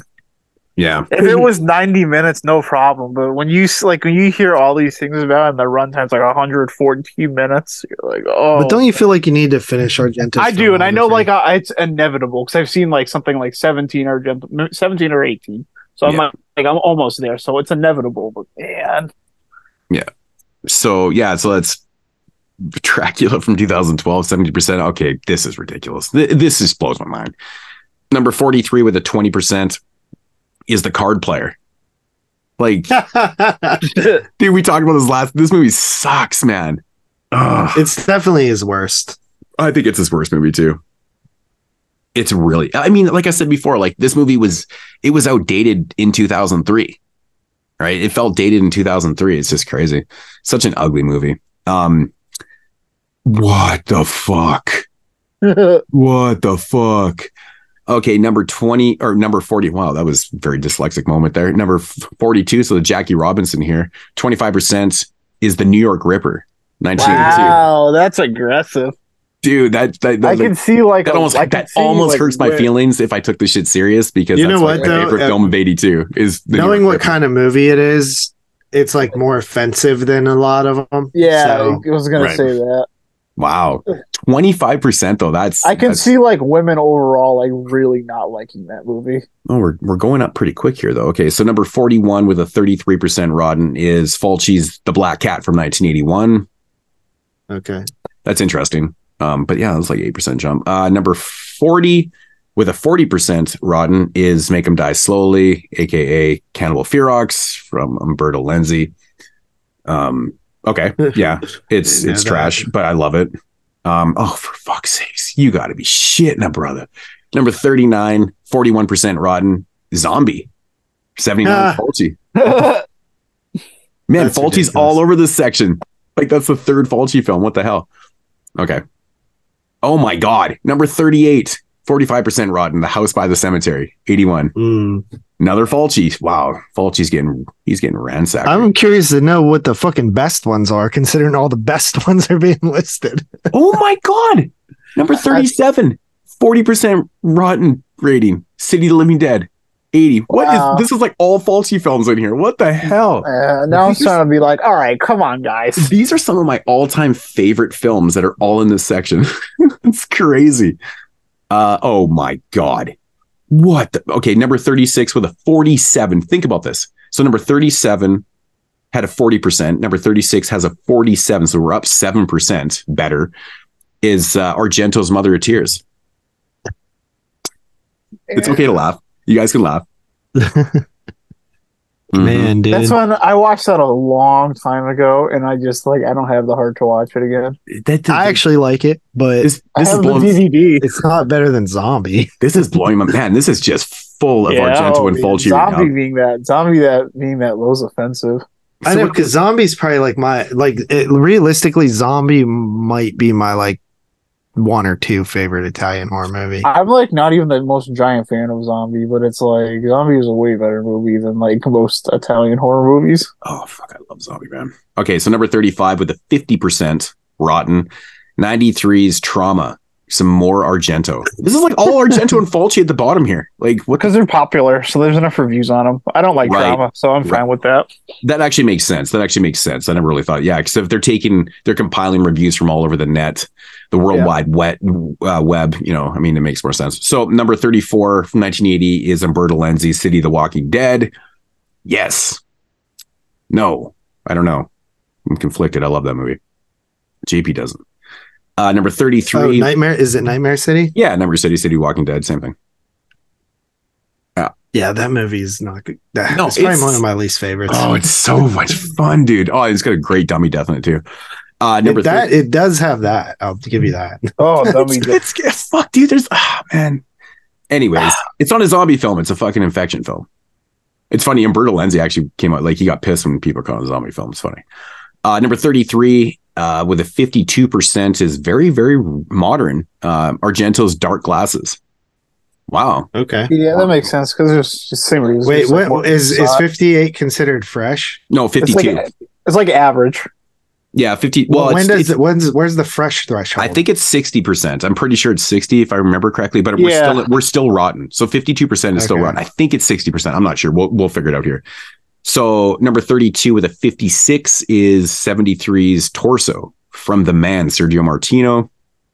Okay, Torso is pretty damn good. man, it's like the same directors over. Okay, so number 31, 58 percent still rotten. Lisa and the Devil from seventy three, which I really like. I don't know if I've seen that. Yeah, I've seen that. I've only seen that cut though. I haven't seen the House of the Exorcism cut. Oh, dude, it's so Oh funny. wait, wait, did we review this before? Yeah, yeah, we Maybe did. I did yeah, see it's it. got Telly Savalas in it. it it's he kind of plays the devil. It's it's cool, man. It's got Alida Valli, right? Yeah, it does. And uh, yeah, like when you watch the other cut, it's so bizarre. Like the subplot that they put into it's just crazy, dude. It's so fucked up, man. Yeah, it's it. You Yeah, know, I, it's have, worth I it. have it. The the Kino cut, the Kino Blu-ray comes with both cuts, so I'll watch it eventually. yeah, it's like the the um, the uh, the Arrow has both the versions on it too. I actually watched them back to back one night, and uh, it's interesting to watch it back to back. It's pretty interesting. yeah. Um, So probably, by the time I watch, I won't even remember it. Yeah. Number 30 with a 58% still rotten is a classic horror story from 2021. How random is that? Another modern one. I haven't even heard of this movie. I really, I really liked it. Didn't it. it make your top ten moods? Yeah, dude, I really liked it, man. I was like the, it seemed like I was the only one that even watched it, man. Like everyone's Yeah. like, I didn't watch that when I passed on that one. I one. still haven't seen it. I think it's because of the title. And I, I think I might have mentioned that before too. Is like people just passed over like a classic horror story. That sounds cornball. like honestly, when I first saw the title, I was like, oh my god, this is going to be terrible. And I kind of looked into it. And I was like, what? This is like an Italian film, modern Italian film, and I really enjoyed it. It's good, but oh, feelings are hurt. Number twenty nine. Oh, but we're fresh. Sixty one. So it is sixty percent then. So sixty one percent fresh, and that is uh, Cemetery Man. Michele Soavi's. At least it's fresh. Mhm. Yeah. That At means least- if you think about it, like two out of three people like it. That's what that means. Right. Well, it's good. Yeah. It's good. Okay. So, oh, wow. Another one we just mentioned a couple times. Uh, number 28 with a 63% fresh, Four Flies on Gray Velvet from 71. Another Argento film. I feel like every Argento film is going to be on here. It's ridiculous. I feel like Uh, so. oh, this is random. Number 27 with a 63% uh, fresh, and it's Beyond the Door Part 2, which is also known as Shock. Mario Bava's Shock. I haven't seen It doesn't this say that. I haven't here. seen it Either. It literally tells you the alternate title because Beyond the Door is like an Exorcist ripoff, and then they were feeding off of that shit. So they, the alternate title for Shock was Beyond the Door Part Two. It's ridiculous, but it's nothing to do with that. But Shock's okay. It's fun. Um, number 26, 63% fresh Hatchet for the honeymoon. More Mario Bava. one. All right. Uh, okay, number 25, 63%. Uh, Inferno, 1980. Or Argento. Good one. Okay. Number 24, 64%. Wow, this one, that's crazy. This is higher than Inferno. Um, is uh, Soavi's The Church, which is, we're talking about that one too. Okay. Cool. I'm kind of okay with that. We're about the Uh, same. oh, here's a jump. So we went from 64% to 69. Uh, number 23, which is uh, Demons from 1985. Of course, Lamberto Bava's classic. So I imagine Demons 2 is going to be above it. Uh, number 22, 67. What? Oh, they fucked up on here. So this one actually shouldn't be at number 22, should be number 23, I guess. Demons 2 with 67. so it's actually, yeah, they fucked up on here. Uh, oh, yeah, they fucked up on this list big time. So number 21 with a 67. So Demons is actually higher than both of these. Um, is Cannibal Holocaust 67%. So Demons is technically higher than both these. Oh my God, they fucked up this whole list. So I wonder I wonder if it was put together when the tomato meter was different. Yeah, I don't know. I okay, Because so I think that meter's static. Like it it go it goes Yeah. up and down. I think so too. I think you're right about that. So maybe they A put lot the of list together yeah, so, like- they were different. okay, Cannibal actually, Holocaust seems like one that might get reviewed like more frequently than a lot of these. So I can see it fluctuating. yeah. Um, actually, again, this one's fucked up too. Number twenty is uh with a sixty-eight percent is the Beyond from eighty-one. Fulci's Beyond. So that one is actually a little bit out of order too. Okay, so uh, I guess we're back into order. Number 19, 71% is the Evil Eye, which is also known as the girl I knew too much. Um, if yeah, right. Mario Bava, 1963, considered to be one of the very first giallos. I think we talked about that last week. Um, 19 or number 18 with a 71% is 1963's What? Oh, which is also known as Isn't um, that a Polanski movie? No, uh, Whip and the Body. Oh, whip and the body. Yeah, it's Okay. funny they use all the alternate titles on here, and I have to actually use my brain because they're not written on here. It's all the alternate titles, like the Evil Eye, Scrolling knew too much, and what is the alternate title for Whip and the Body, which we've reviewed. I believe we reviewed. Yeah, we did. Yeah, we did with um with uh, Tom, didn't we? Horseball when he was on the show. Yeah. Uh yeah, I wasn't on that show though. Oh right, yeah. So but yeah, but we did that one. Okay, so it's Christopher Lee film. It's uh, it's good. Uh, number 17, 71 percent. What have they done to Solange? Nineteen seventy two. Nice. Um, number 16 is 73%. The Demon Planet, which is also known as Planet of the Vampires from 1965. More Mario Bava. I love that movie. That movie is fucking awesome, dude. It's a totally underrated Mario Bava film. Um, number 15. Oh, JP will like this. Uh, 75% The Stendhal Syndrome. More. Ooh, Argento. that's- yeah. man, it's like Yeah, Argento, uh, Bava, and Fulci on here, man. Holy fuck, dude. It's so much. That's pretty good for this movie. Yeah, that's what I was Yeah, I thinking. too. know. Like I love Stendhal, and the more that I, the more I've seen it, and like listen to the commentaries and stuff, like I think it's actually a really good movie. It Mhm. it, it, it is a little slow. Like it's a little slow because like two hours, Yeah. but it's an interesting. ideas in there. Okay, so number 14, and we got a pretty decent hike here from 75% to 81 uh, is Tenebrae from 1982. More Argento. Fuck, I think we've named off every Argento film, man. It's crazy. uh, number 13.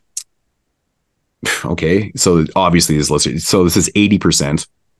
Blood and Black Lace from 64. Of course, that's Mario Bava. yeah, it's one of the best, probably. Uh, number 12, 81% to Cat o' Nine Tails. Wow. Interesting. Wow. People people rate that movie very highly. I've Yeah, noticed. More I just Argento right picked up there. the 4K of that and Cr- Bird of Crystal Plumage. Maybe I'll watch both of those tonight. I have the 4K of that sealed, and the Hmm. funny thing is, is I had I had I had the Blu-ray from Arrow sealed right. that I never got to. Oh, man. yeah, all I've right. definitely watched the Arrow Blue a couple times. Uh, number 11, 83% is uh, Don't Torture a Duckling, 1972, more Fulci. Well, that's that's that's good to hear. That it kind of makes Yeah. sense now that you think about it, because like in terms of like, like I could see that one appealing to like the more non-horror fan, which is probably what m- the majority of those reviews are. Right. I I know some people that aren't really horror fans that like really like this movie. This Hmm. movie. I think a lot a lot of people who just like good movies can get more out of this. Yeah, Uh, number into the top 10, 86% fresh, A Bay of Blood, Mario Bava, 1971. wow. Uh, number nine, more Mario Bava, 86% Black Sunday from 1960. That's crazy. Okay. Um, fuck. Number eight, 88%. Uh, we got Black Sabbath from 1963, more Mario Bava. Uh, number seven, 90%. We're in the 90s now. Opera from 87. Wow. wow. That's nine out of ten. I mean, people I'm like opera. complaining. I I mean- mean, I it's like, I like top opera. three for me. It's literally every Argento film's in here. It's crazy. It's fucking it's the same Yeah, reason Sleepless why like wasn't there, and Okay, so number the six, Hitchcock Giallo as well. yeah, number six is 93%, and then it's Deep Red. oh I thought that was be number one. More Argento. I okay, so number five is uh, Lizard and Woman's Skin, 1971. Fulci. Okay. wow. Number four. Oh, and by the way, that was 100%. Number five is 100% Lizard and Woman's Wow. Skin. Wow. So we went from Everybody 93 to loves it. 100. So number four is also 100% from Fulci, and that's The Psychic. Very interesting. Baby. I love that one too. Honestly, I like these. These are like my favorite Fulci films. Like these like mid card ones like this. Right. Uh, number three is uh, also 100%. Your Vice is the Locked Room, and Only I Have the Key, 1972. I appreciate that. Sergio Martino. Oh, yeah, yeah, right. This hasn't been mentioned. Number two, with an 85%. what the fuck? We just went from 100 like multiple times to 85% at number two, which is Argento's uh, The Bird with the Crystal Plumage. That's interesting. And number one is at 94% Suspiria. Is Suspiria, which is our, and I, I- So eh, I'm confused how f- all those other Argentos are on there, but Phenomena isn't. yeah, crazy. right. How is That's a weird Phenomena not on here? So f- you mean to tell me Phenomena is like under 10%? Because that was the bottom of the barrel? Wow. So, our, so Phenomena wasn't there, Sleepless, and it's pretty much it. Oh, uh, Giallo. Giallo. and Do you like yeah. Hitchcock? yeah. Do you like Hitchcock? Yeah. So there's a few. Yeah. But but the weird thing is is you have stuff on there like um Phantom of the Opera and Dracula, but not Phenomena. That seems Yeah. weird. And there's no way, Those- like, if you typed in Phenomena, like, can you search like that in, in the, You probably could, but those are you could probably just put Phenomena Rotten Tomatoes and see what comes up. But like, I feel like those, the Dracula and the Family Opera ones, might get a little bit of like review inflation just because they're like adapted from Universal properties. So maybe Yeah. like more people just watch those movies. Yeah, so yeah, so I typed it in in Rotten Tomatoes and it comes up as 74%. So it would be kind of like mid-tier if it was on if it was incorporated to that list. Phenomenal. What a bunch of fucking drop the ballers. Yeah, so I, that might have been just missed, but yeah, 74% is actually like in theory would have been like it's actually pretty fucking high, 74 because we were in the 60s for a long time. So 74 would have been roughly around the Stendhal syndrome at 75%. So number 15, 14, 15 kind of thing. Interesting. So phenomena, yeah, I mean that's just kind of a miss one. Fucking rotten tomatoes.com. Get your shit straight. Totally out of order. We got all these 100%, and the top one's 91 or 94. I don't disagree. I, I do think that Suspiria is a good candidate for the best Italian horror film. Oh, I why would not? agree with that as well. It's definitely probably the most popular, talked about one kind of thing, right? Everybody. I think it's Suspiria. like the easiest one you could just like show someone and it like encapsulates like Mhm. Italian Yeah. horror. you know, like, I mean, if you were to introduce somebody to Italian, like they were like, oh, I want to, I want to get into Italian films. Like, what would be the film that you would? Demons. I think Suspiria. Demons. Too, I, Demons is the first thing that comes to my mind too. Like in, like realistically, I would show them. Yeah, because here's why. I'll, I'll tell you why too. Because demons, like what are what are the what are the knocks that somebody that's new to Italian horror might say about it? That they're overly plotty, maybe they're convoluted. Yeah. Uh, the um, you know the uh the pacing stuff like that. You know Mhm. The, dubbing. the dubbing. Um, so you take something like Demons, which has uh, you know, some of the dubbing and and certain issues that that you would run into with Italian films, but it's so fun and fast paced that it's not going to be as hard of a watch for someone new and it's going to ease them into those negatives. Well, that's what I was thinking too. It's a perfect one to ease into somebody because it almost because like Bava had and Argento had this idea when they were making the film to make it more Americanized too by throwing in the the American soundtrack and stuff like that and and and, and making it appeal to the American audience, the Western audience a little bit more than probably the previous efforts. So like with that said, if you're used to watching Western films, you know, you kind of get that a little bit in it too, but you also get the total Italian flavor with the effects and the dubbing and just, you know, the narrative and shit. Like you get both aspects, and then you can kind of work backwards. Like then you can get into shit like, you know, Inferno and fucking, you know, crazy, like even zombie, like, you know, get into some of that Yeah. type of shit too, right? But- yeah, I think I think that Demons is like literally like the perfect like dip your toe in type thing because it's Demons is very different from a lot of Italian movies, but it has some of the similar aspects that are gonna sort of culture people to know what they're getting into. Right. Right. Like, I mean, I don't think you'd want to start off somebody with like Cannibal Holocaust because I mean, it's pretty No. rough, pretty rough watch for somebody that's, you know, if you're not used to watching stuff like that, like that might be, um, it, it might just not hit right. You know what I mean? So, but I would show somebody like something very Italian, like something like a burial ground. Like, I love that shit, man. Like, it's just the epitome of zombies and Italianness. It's amazing. So, Demons is a reasonable choice because, like, uh, I think like you gotta like that's. I have I even like not aware of all the time is when you're showing people like that aren't into movies, movies like you need to pick something that's got like a fast pace. a lot of the Exactly. Well, uh, it, it- the best like thing that I could think of is the fact that you know when it comes to Italian mm. horror movies, Carly's not like the biggest fan, but she Yeah. loves demons, you know, and she loves Suspiria. There's like a certain titles are more appealing to people who aren't like because it is an acquired taste to a certain extent. Like I'll be Yeah. the first to admit that like when I first started watching these movies, I thought they were extremely overrated. Like, but first time I saw a Zombie, I was like, that's it. That's that's what everybody's like loves so much. But I didn't understand that it was like like I was just looking at it like a narrative, and I'm like the narrative is like fucking super simple, right? Like there's there's a Mhm. there's a, some experiment voodoo shit going on on this island, and zombies break out, and there's this girl and this dude who are looking for th- her dad. It's, it was super simple, right? right. but so if you're just looking at it like a narrative uh like i did for almost all movies when i first started like getting into the the you know fandom uh you know now you look at other things that didn't really appeal to me like atmosphere and or, maybe it did appeal to me but it was like subconscious. I didn't know why.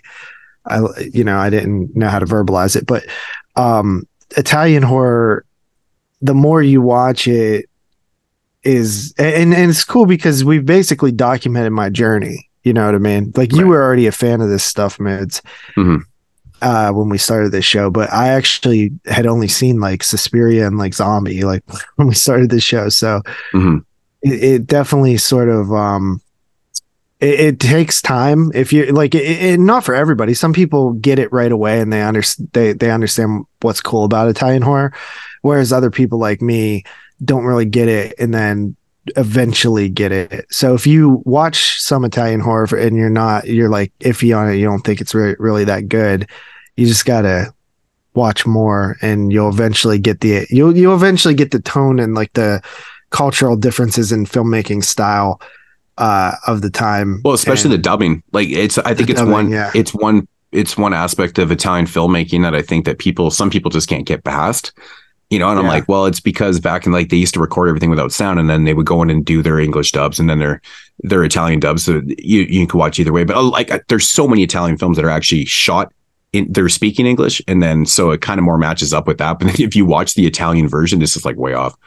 But I, I can see why people, you know, kind of can't accept it, I guess, because if you're so used to watching Western films where it's shot with sound and stuff, and you know, it's just it's different. The ADR is, you know, it matches perfectly and shit. It can be a little bit off putting to people. So I've heard people say that they can't get into it. So, but then you know, again, I've heard I've heard people say that they can't get into black and white films just because they're in black and white.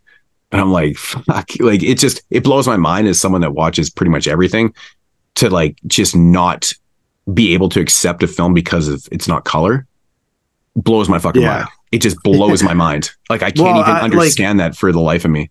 there's this dude that I work with that, who's real cool. Um, I like him a lot.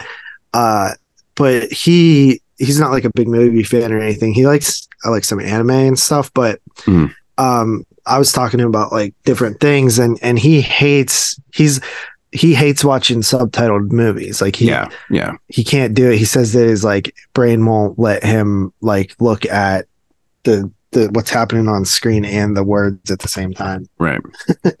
I mean, there's tons of people, and I, that, I always make that joke. It's been a running joke on the po- on the podcast for years, where I'm just like, people, don't be afraid to read your movies. It's fine. You know, like, but there's so many people out there. Like, I even remember from the YouTube days, there's people that openly admit, like, I won't watch this. Like, I remember this one guy. I won't- I'm not going to say his name, but he wouldn't watch Martyrs because it was it was fucking subtitled. And the irony is, is that the dude was actually a French guy.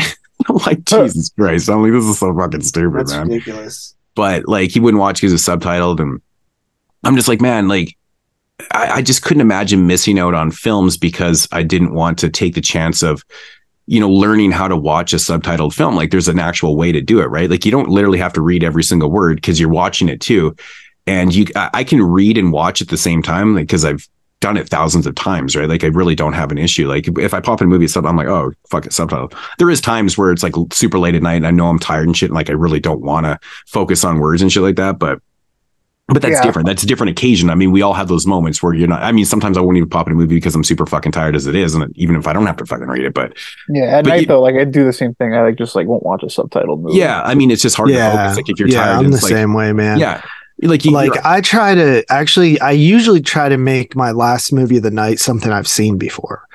yeah, that's cool. That, that's that's my go-to thing because like I know I'm probably gonna doze off, and I like falling asleep to shit that I like. you know Yeah. what I mean? Exactly. I know that's kind of funny. It's a funny way to put it. You're like, I love this movie, but I fall asleep to it every single time. like you know, you know, one of my favorite like. I, I can't find something to watch. I'm I know I'm gonna fall asleep. Let me just throw something on. My biggest, most consistent one I choose a lot is Phantasm. Really? Yeah, I actually I, I watch Phantasm a lot at, at night too, and Dawn of the Dead. Yeah, Do it all because like fan, I don't know Phantasm, like because it's like kind of dreamlike and shit. Yeah. and I actually have a VCR that's hooked up to another little TV that's like closer to like the bed. That sometimes I'll just throw Phantasm in there, and it's all grainy and shitty looking, but it, it feels right. Right. That's hilarious. Nice. Okay, so yeah, that is the um what was it, top 40 fucking six Forty six.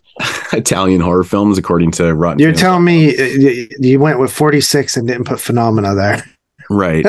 I mean, that's just more of a reason that they could have made the top 50. I bet you if I, I typed in a bunch of films that weren't on that list, they come up and they're probably in the same ranking, like 75% and shit. Like, come on. S- Stage fright. Well, you just know that the rest of Martino's films, like his pop, Zombie more popular ones, have got to be on there.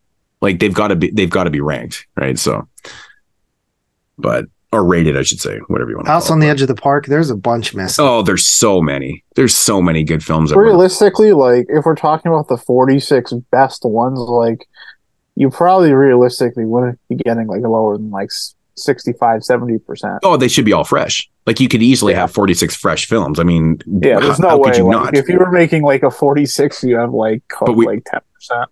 Yeah, but we were starting at 10%, and that was fucking uh, uh, uh, Phantom of the Opera. Like, come on. like, you got a list of best, and you got Phantom of the Opera on there? You're losing all credibility, bros. Come on. Not cool. But, um, but yeah, anyways, um, yeah, week two, Luciano Ercoli. You guys want to get into these films or what? Yeah. Yeah. Wow, the the enthusiasm was just that was crazy good, man. That was really really good. I- I'm liking that shit because I don't have anything else to talk about. JP, got anything? Um. No. Okay. Saucedo, you got anything? I do not. Okay. Well, with that said, we will wrap up this intro and we'll get into the feature re- reviews here in one moment. Yeah.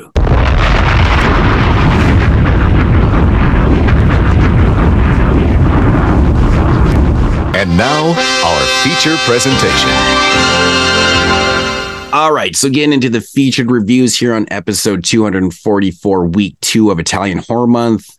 We have Luciano Ercoli, director spotlights, and we're going to start off uh, with his first giallo from 1970, and it is called "The Forbidden Photos of a Lady Above Suspicion."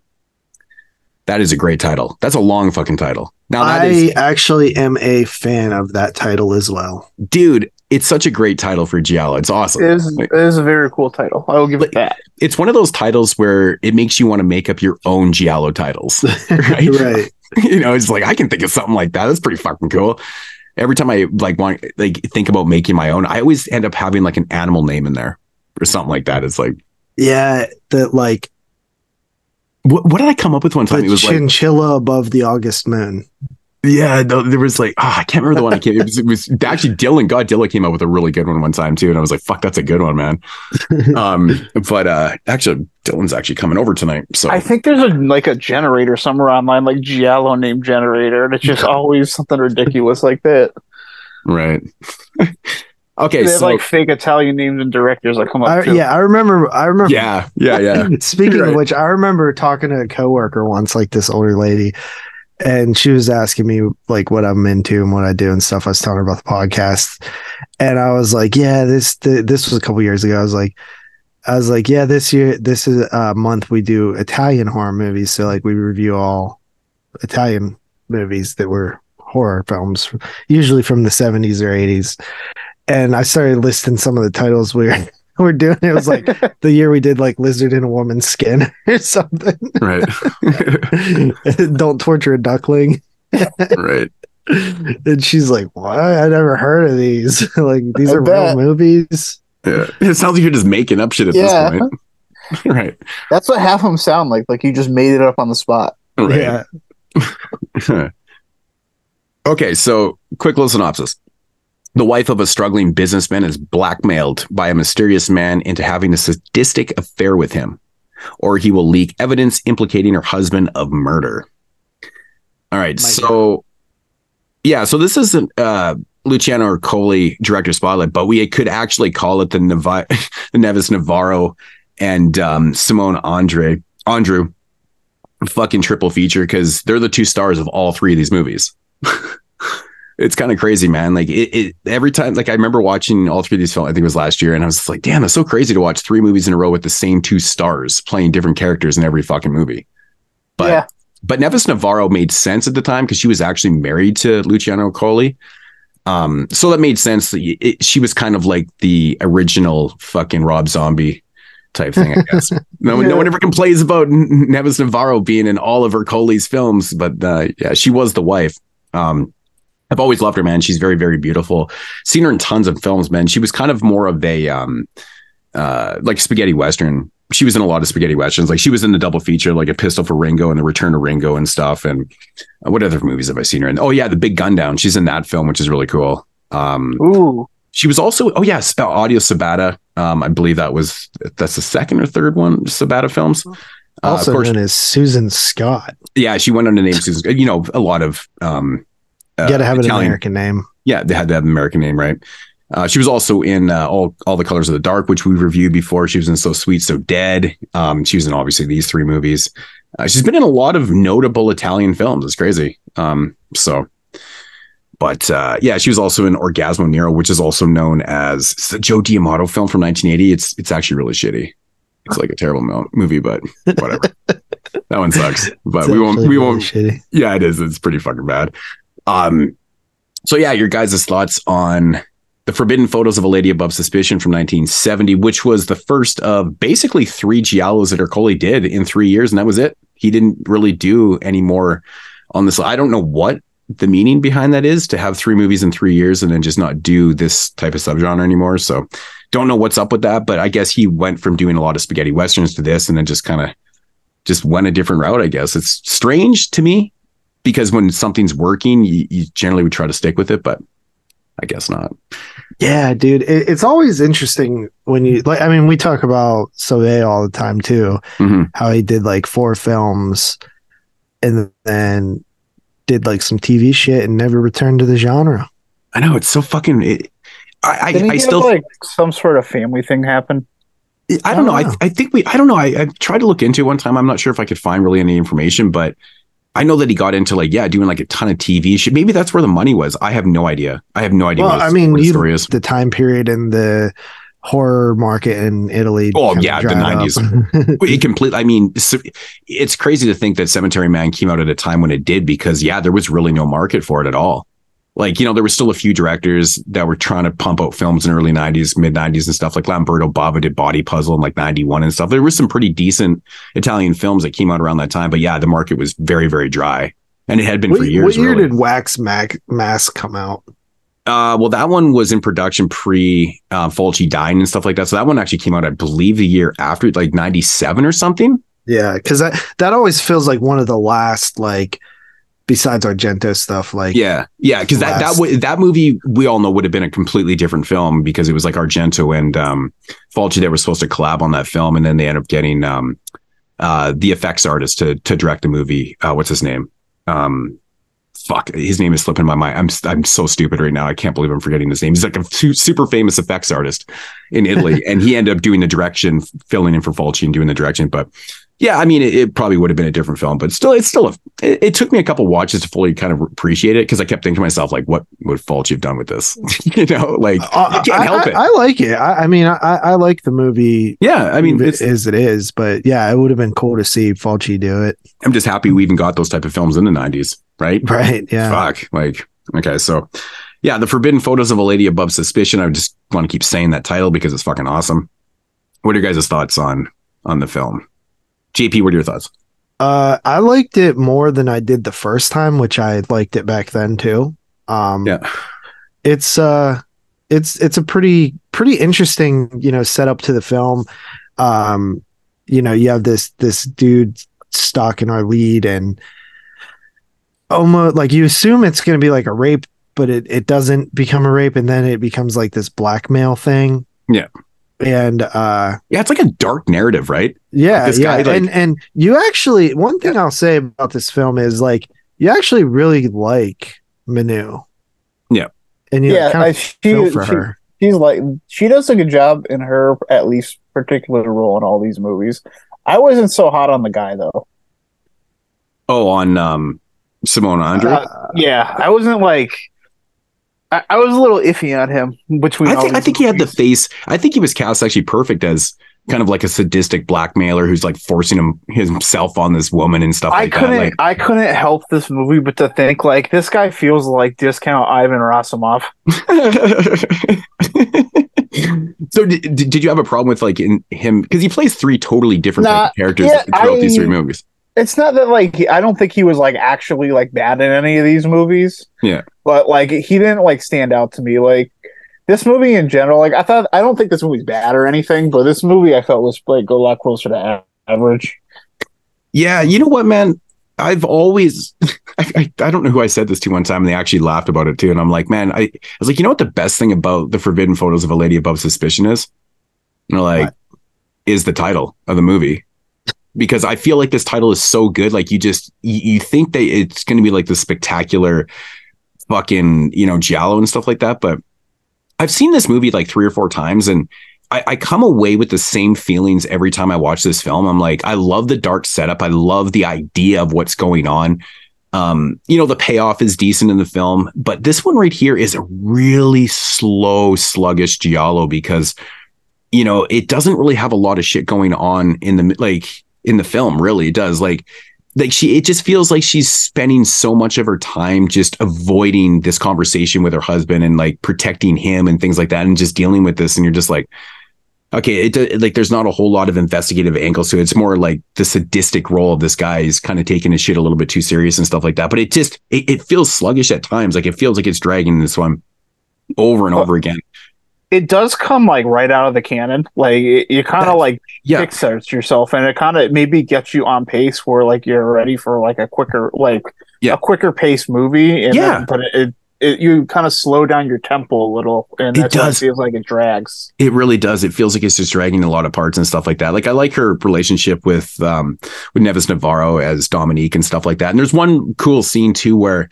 you know we get to see the this photo shoot with Nieves Navarro and stuff, and she's showing her showing her shit off and stuff. But um, like the, I like the one scene where she's you know he's she's showing her um Manu the the like the porno pictures and stuff like that and then she kind of stops on this one picture and she's like holy shit it's you know it's the guy but she doesn't say anything kind of thing i like Yeah. that in the narrative like how that was done like there's moments in the film you're like oh well that's kind of cool but then it kind of slows down like i feel like there's it's just her trying to avoid this conversation or you know and but there is a really funny moment in the film too kind of like when it breaks out and you know he finds out like you know that he's that she's been sleeping with this dude and stuff. And then he basically calls her a slut I laugh at that part every single time. I'm like, oh my So, god. oh, some of the stuff like I I can't remember exactly what was said in each movie, but between all of them, there was definitely a couple like good lines that like made me laugh out loud for stuff Dude, like that. There is, man. Let- I think in the third that- film, in the third film, there's legitimate like she's called every name in the book in that movie. Like she's called a bitch and she's called a slut. Like it's fucking so funny, dude. Like it's just, I don't know if it's intentional comedy, but it's coming off as pretty damn funny. Like especially in the third film, there's definitely some moments in that film where it's pretty funny. Like, but How do Yeah. you take that um conundrum where she essentially finds out that her husband murdered May. a dude? yeah.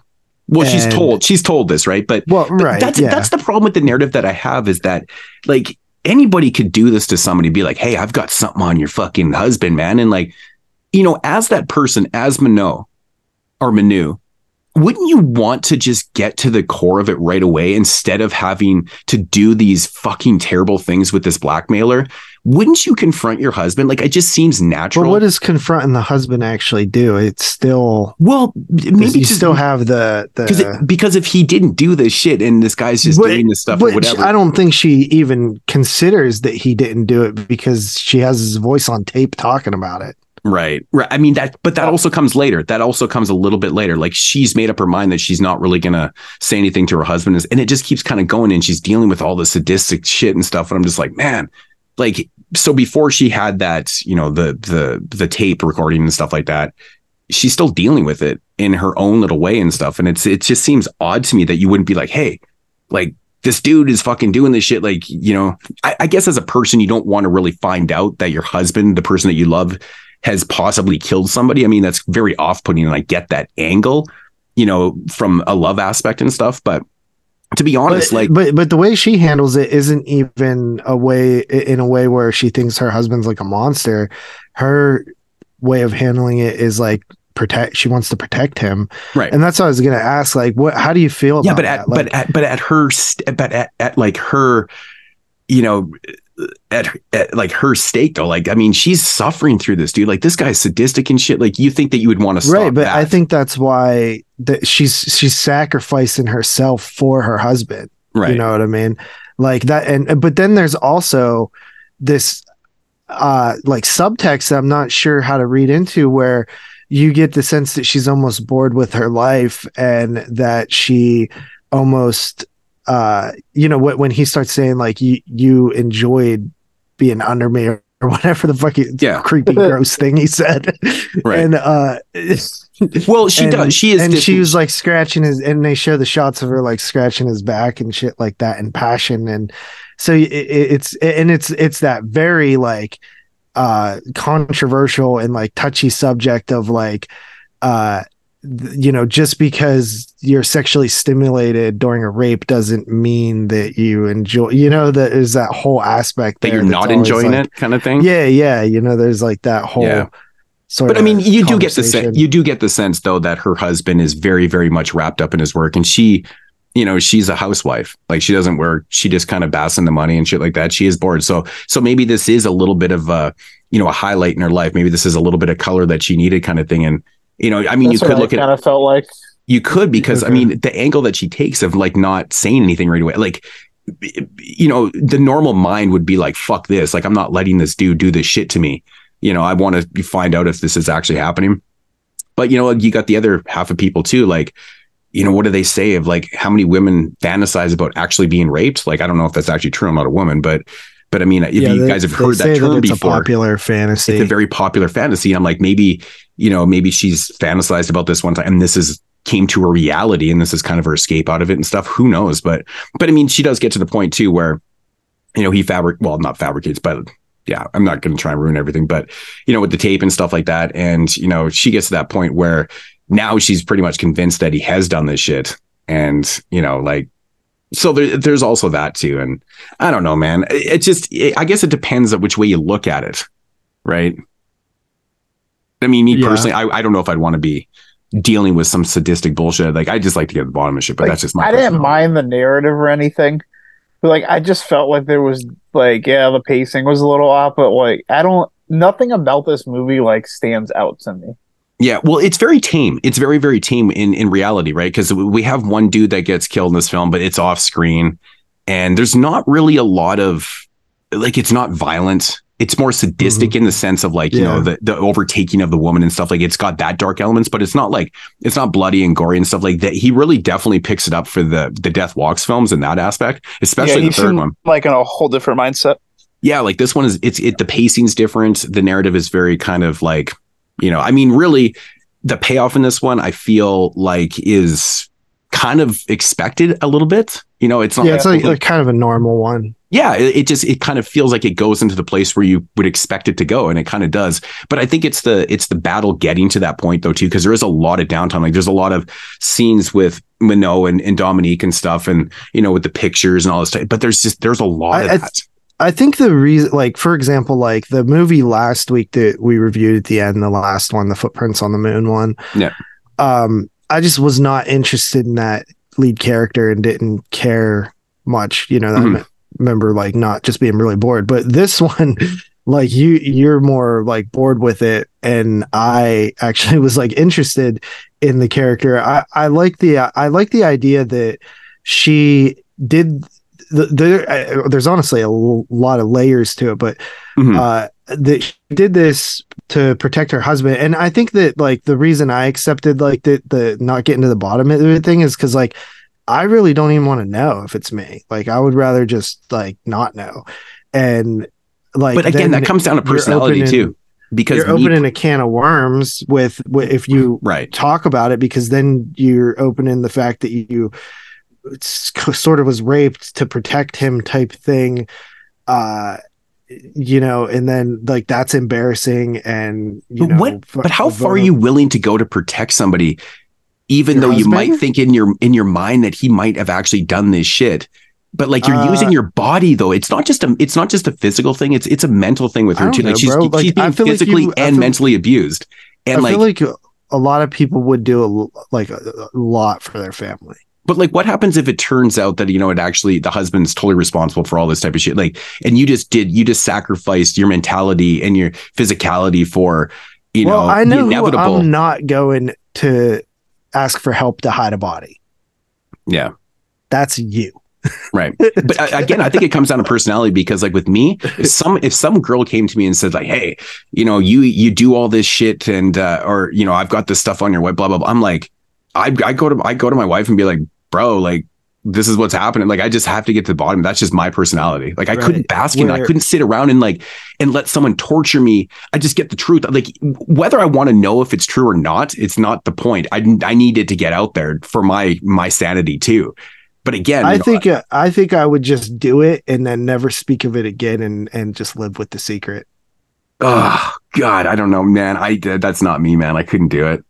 Because like think she liked I'm it. doing it for like I'm saying if it was my wife, right? Like if it was my wife, same situation, and it- well, I feel like it'd be different because like you know if it's a Yeah. girl, like I, I'd probably be like, all right, I guess I'll have to have sex with you, Oh, Yeah. but no, uh, but I'm just gonna kidding. complain the whole time. Uh, yeah, but um, no, like i- if you're doing it to save your your husband or father or mother or whatever from going to prison for the rest of their life, I I mean I understand keeping it hush hush and and then also the embarrassment of it and like the uh obviously the cheating aspect to it even Mhm. if that's not what your intention was to sort of get that involved it, you know i understand why you would maybe want to keep it secret Yeah. first I mean, yeah, it, it, you know, if you look at it like that too, um, there is there's one there's one moment in this film that I've never been able to figure out, and I've like I've seen this film three or four times now, and I've never understood. I don't know if you guys ever picked up on this, but there's a scene in the beginning of the film where, um, she basically, uh, well, she has a turtle that roams around in the house and stuff like that. I don't know if anybody can shed some light on this part, but um, it's the first time we get introduced to the turtle in the film when she kind of touches it with her foot and stuff and, and uh, whatever she does whatever the camera focuses on the shell of the turtle and there's like blood on it. There's like red stains on it and shit. Is there really? Yeah and i've never been able to figure out why that's in the film because it literally has nothing to do with anything like i don't understand but it makes Oh, a yeah, point of it, it, it makes a point right. of zooming into it after she touches this she's like oh it's my turtle. And then you know very typical 70s fashion where they they zoom in you know to the eyes but in this case it happens to be the turtle's back. And there's a red stain on there implicate or you know saying that it's fucking blood.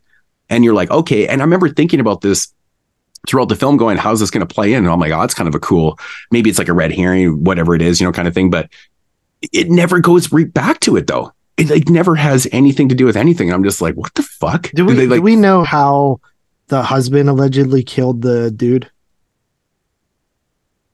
Mm.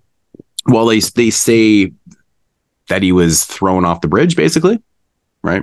So okay so because I because that's how they couldn't because that's how they couldn't figure out like if it was suicide or murder or whatever because you know he was just floating in the he was in the water kind of thing, right? So Man, could I'm be gonna have to suicide, it could- that the next time I watch this. But I mean, but it's all the red herrings. It's all the it's it all plays into the narrative too because there's actually even a point in the film where the husband even admits that he owned that he owed Dubois a ton of money and stuff. And I'm like, well, if he's going to admit this in the middle of the film, like you can't be responsible for killing this dude because that's literally the number one motive for murder is owing someone fucking money, right? Like it's just too obvious that he's the that he's the killer and stuff like that, or that he had something to do with you know with this this investor right? Like it, there's just moments in the film where I'm like, what the fuck? Like it, I, I think it's because I've seen it three or four times. I'm like, I'm starting to pick up on these these little notables, and I'm like, okay, that doesn't make sense. And why would you do this and that and then stuff? And then and then when you get the reveal, you're like, okay, yep.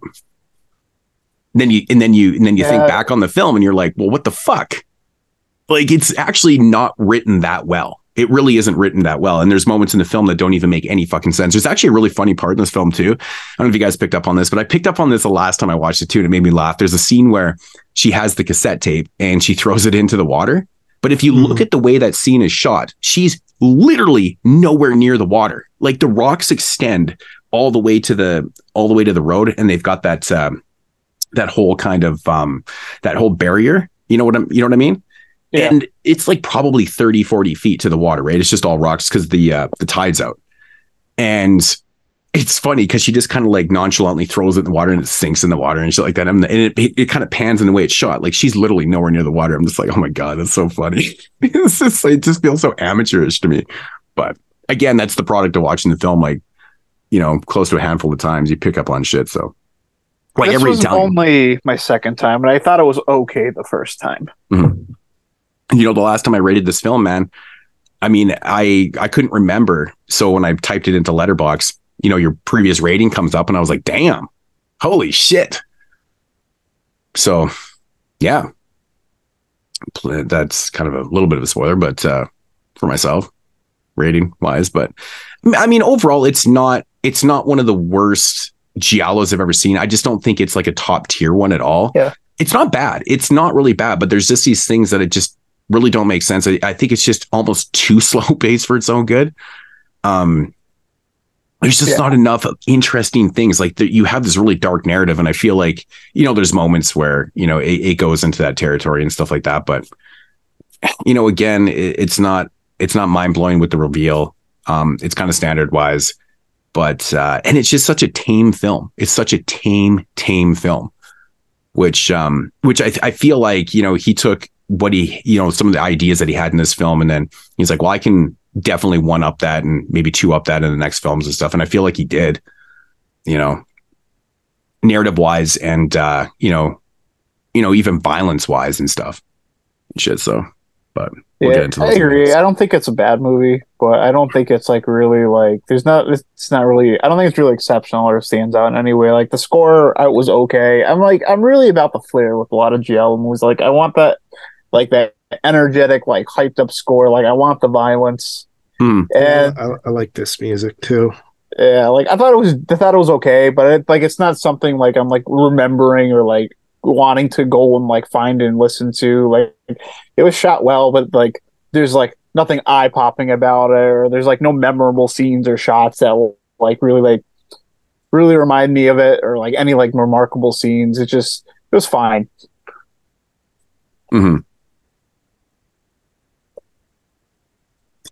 Yeah. Um, I don't know what else. I mean, without giving everything away about the film, I'm trying not to spoil these ones. So,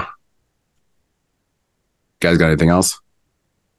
No, we go into ratings. Yeah. Okay. Um, JP, why don't you go first? Yeah, the forbidden photos of a lady above suspicion. I, I dig this one. I, I I really do like it. And uh, one thing in general with it, Italian films from the '70s specifically, I love the architecture of like just the houses and you know stuff like that. It it always it, it's always cool because it it's every, everybody looks rich Yeah. in these movies. You know what I mean? And uh, I always like the fancy sort of like vibes of like Italian films um, of the of this era, and uh, yeah, I like that about this one too. Um, also, one other thing that um, we didn't mention is I sort of like how the the whole like picture thing uh, comes up, and then you know her Dominique friend is like, I don't remember no picture, and and I like that. Sort of almost gives me like the, you know, not believing the woman type crazy woman thing. Uh, Mhm. it kind of interesting. Uh, but anyway, uh, last time I watched this, I think I gave it a six and a half. I'm going to give it a seven this time. All right. So, Sato. Yeah, yeah. I don't mean to bang out too hard, but I just think like it's just very average. It's, it's not the worst thing I've ever seen, but it's not something like I'm ever I really see myself reusing anytime soon. I'm gonna go to five and a half. Yeah, I'm actually at the same rating, five and a half on this one. That's exactly what I, I had rated. And I was like, you know what? I feel like about the same on this one. Again, it's not a bad film. I just feel like it's maybe just slightly above average kind of thing. I think the way like how I always end up watching the films like back to back to back like influences how I end up rating them. Yeah. I Some- mean, it's possible. Yeah, it's hard not to when you're dealing with like, you know, the same director and the same two stars in each film. like it's just like almost the perfect blend to just do that. You know, it's like, okay, this one's here and this one's here and kind of thing. So, I watched this one second. ah, fuck, it's so weird. I did this one first. That was I watched the last one first. weird. Ah, That's weird, man. But this is a great example of what we were talking about before of like of a filmmaker. If you go to the start and then and then watches films kind of in sequence, like how he kind of elevated and, and got it was a little bit different, you know. Like I feel like if you watch the third one first, then you watch this one last, you're like, oh fuck, he just he regressed. But actually, in in in reality, he actually got better, given the time Yeah. that came out, right? So, anyways, Yeah, that's the uh, the forbidden photos of a lady above suspicion from 1970.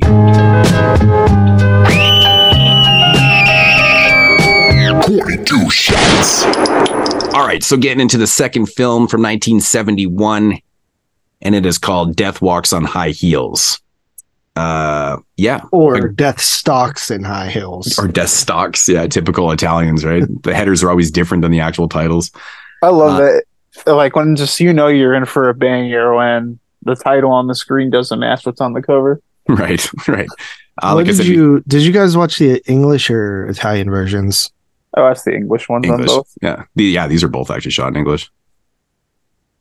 I did too. Okay, I wasn't Yeah. sure. I never know, man, because sometimes they're not shot in English. No, these I mean, ones. rule are. of I think all three of these, these I- movies were. Rule of thumb: I always do English unless it's like one thing. Like I always particularly do in Italian is deep red, but for most things, I think I just do in English. Yeah, yeah. Yeah, Yeah, because the the the streaming version is the Italian versions. Like it, uh, both places I looked for streaming was the Italian versions, and then I ha- I actually have the old Czech discs for for this set, so I I decided to pop those in to see if there was the English cut on there. I think I do too. Actually, I've got the checklist for these, but pretty fucking sure. Um, I th- I thought I owned the box set, but yeah, it was the Killer Dames box set I was thinking of. all right. I never did pick up this one. I had all Seven. three of these. Uh, like I said before, this one also starring Simón Andreu and Nieves Navarro. Um, it's also got Frank Wolff in it. He's in a ton of fucking Italian films. Luciano Rossi's in this also. Uh, if you're very familiar with watching like spaghetti westerns and and uh, you know Italian crime films, Pilecki films, you'll recognize all these people. They're in, they're in every fucking movie, right? So, um, Death Walks on High Heels. Synopsis: After a French stripper is harassed by a man who wants a cache of diamonds stolen by her late father. She flees to England in the company of a doctor, but danger follows. Um, This is kind of a bit of a crazy narrative. yeah, yeah. I, I just like the fact that like Ercoli had his wife playing a stripper. I just find I just find that funny, dude. Like, This one was really cool. I liked all those voyeurism shots, and I really dug this, like both the scores they use in this, like the guitar one, and then there was like the different one when the guy was like looking at her through the telescope. Right, right. Yeah, well the first thing you notice about this film it starts out um just m- like like the previous film with a bang like it's got like this kind of dark moment but in this one we get like this dude getting this throat slit in the beginning of the film and you know this one just has an abundance of close up of eyes and shit in this band it's like so 70s with the zooming in on the eyes and stuff like that um but yeah, th- this one's got a little bit of effects and shit. And right away, you're like, oh shit, he already amped up the violence and the gore or the blood and stuff like that for this film. That's like the first thing you see in Yeah, this film. there's some really nasty, like, um, I don't even know, I don't even want to say death scenes, but just like violent scenes in this. Yeah. Some- like it's not like typical, like the way it's done. It's not even typical. It's like just like, oh, it's like nasty. Right. Right. It, it really kind of is. Yeah. Um, you know what I what I was thinking when I was rewatching this film was one thing about this movie that you don't see done in a lot of other giallos is the usage of like contact lenses. You know, like because in the 70s, you know, it it's not just giallos, it's 70s films in general where they do the, you know, the zoom in on the eyes and stuff like that. It's a very common thing within filmmaking. And but I'm surprised that contact lenses weren't a bigger you know plot point in in these giallos and these narratives in you know from this time period because it just seems like something that should have been utilized a little bit more i don't know if that's just me if i'm just tripping or whatever but i just i was thinking about it i'm like you don't really see the usage of contacts and stuff that that often in movies but just something i thought of what do you guys think no yes I mean, it's Contacts, kinda- yeah. the- I, I, honestly, I didn't know contacts were. I didn't know when they were invented.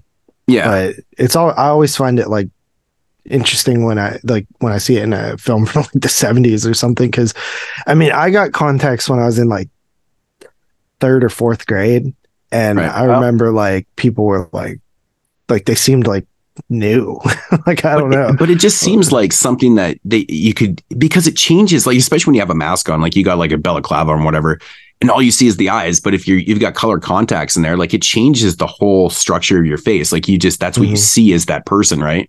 but I'm surprised it wasn't utilized more. It's just such a simple, it's such a simple thing to do that it just wasn't used a lot. I'm surprised. I just, I just thought it was kind of notable, but such a basic, easy thing to do. But yeah, that was kind of cool. Um, so yeah, so what's uh, so Seda, what are your thoughts on this one? Death walks on high heels. I like this one. This one, um, I think it amped up a lot of my complaints from from the last one. I I don't think it, this one's like amazing or anything, but it had some really cool cinematography. Um, I was a bit much more bigger fan of the music in this one. Uh, there's like a lot of the vo- I like really like the voyeurism uh, shots a lot, and I kind of liked without like spoiling where it went with like how they like the voyeurism tied into the salute like the resolution of this movie. Mhm. Um, I always kind of like it like this.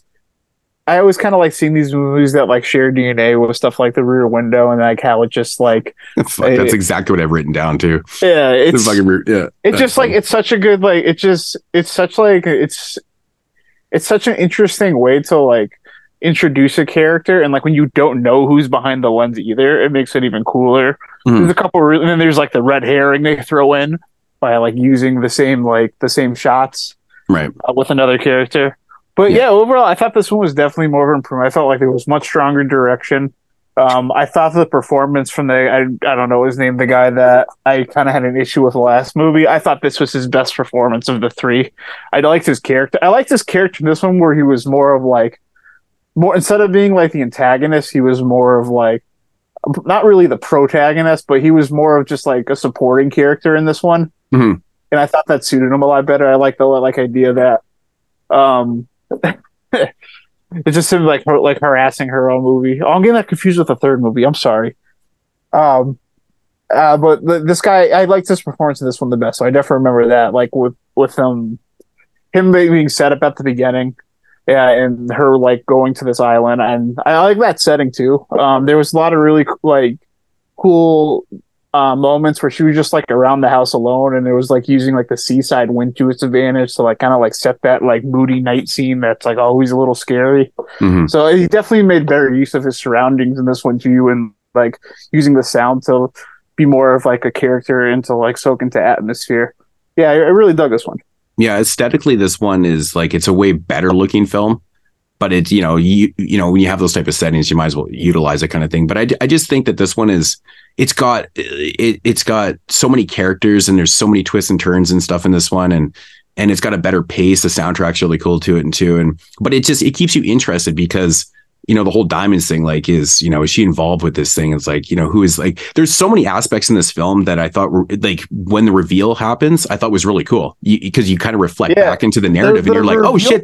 you're like oh shit that yeah you're like oh shit that's kind of cool that you know this guy or this person was involved and, and this is why he was doing this shit. And like th- like there's some really interesting aspects like how um with the doctor right? The, the doctor not ironically enough is an optometrist in this film right hence going back to the whole Mhm. contacts thing and stuff like that Yeah. it was kind of a cool thing but That eye stuff is gnarly too. Oh, dude, I, I have to look away every time I watch it. I can't, Oh. I can't, I can't handle it, man, because it's literally this dude's digging in this guy's eye, and I'm like, oh my god, I can't Oh handle God, it. It, it makes me fucking shiver, dude. Like I'm just like, no way, man. But I like that whole because in the, because they don't just show you this shit. Like they they break it all down in the end as to why this guy's like this. It, it's really cool actually, and there's a lot of people involved, and there's a lot of it, it's just a it's just a better written film than Forbidden Photos photos in my opinion. And it's a lot more fun. And you know, like I said, they amped up the violence in this, and that kind of that kind of works for me a little bit. I like the more violent kind of giallos, uh, more violent, Yeah, uh, maybe sleazy sure. kind of thing. But this one just has a better pace. It has more interesting characters and has a better mystery to it. And I think the payoff is really does work in this. That's what really sells it for me because when they, you know, in typical giallo fan, they literally break everything down in the end of the film, right? They tell you exactly what's going on. It's it always kind of makes me laugh. I know JP, I think you had a hard time um kind of accepting that in giallos when we first started watching these. You're like, fuck, they have to break everything down word for word. But it does kind of like it.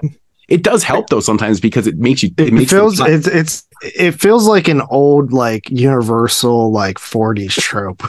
They always just- do it so cool though. I like it. One of the best doesn't even bother me. well we'll get into it in the third film but one of my favorite parts is when the dude steps out of the out of the out of the darkness and he's like yes i killed her out of revenge for your sister and i'm just like oh my god it's the most giallo moment in the fucking world right there right I I mean, the the reveal of this movie, like it, it's like it's done in like such a different like tongue in cheek way. I like the way it was like almost back. cool. Like it made me laugh. dude i know man it's crazy right like it, it in the like you said going back to the way they shot it like from all these different angles and stuff and you you kind of you piece it together through these different angles and different shots and stuff and different characters uh views and shit and i'm like oh that's fucking cool that's really cool but it's just like it just to me when you finish this film after watching forbidden footage like man that one was so much better like so much better so This this one has a lot more flair and a lot more style and like Yeah.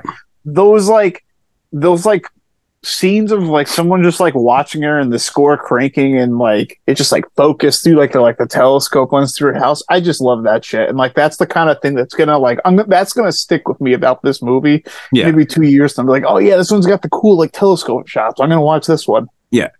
Yeah you know it, it has like the most movie thing ever is like when when um the This uh, one reminded me of Body Double from uh, Brian De Palma.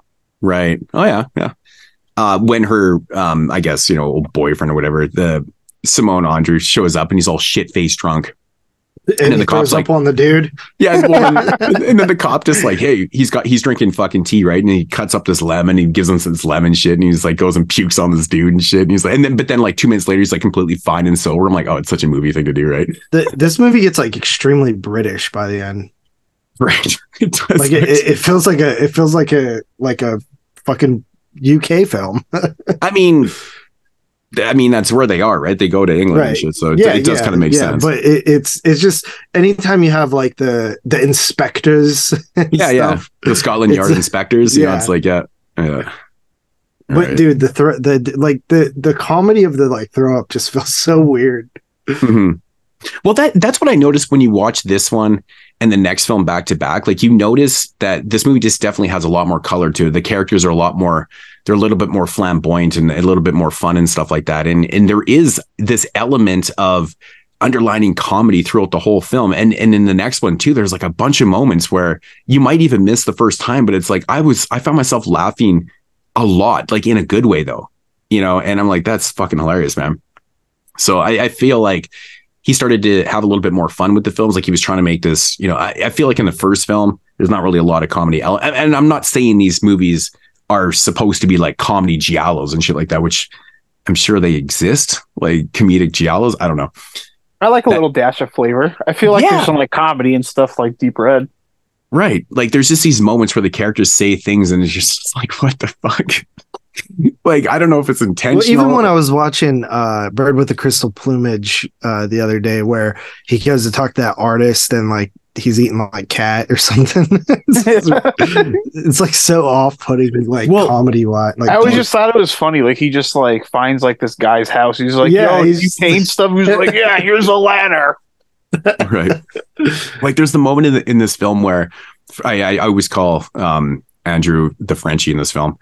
So like Frenchie when he's fighting the doctor and he just winds up and fucking wails him right in the balls. Like he literally kicks him in the balls while he's down on the ground. I'm like, that's fucking hilarious, dude. like who does that? I don't know if you guys got that, man, but I always laugh at that part. It just makes me laugh. But yeah.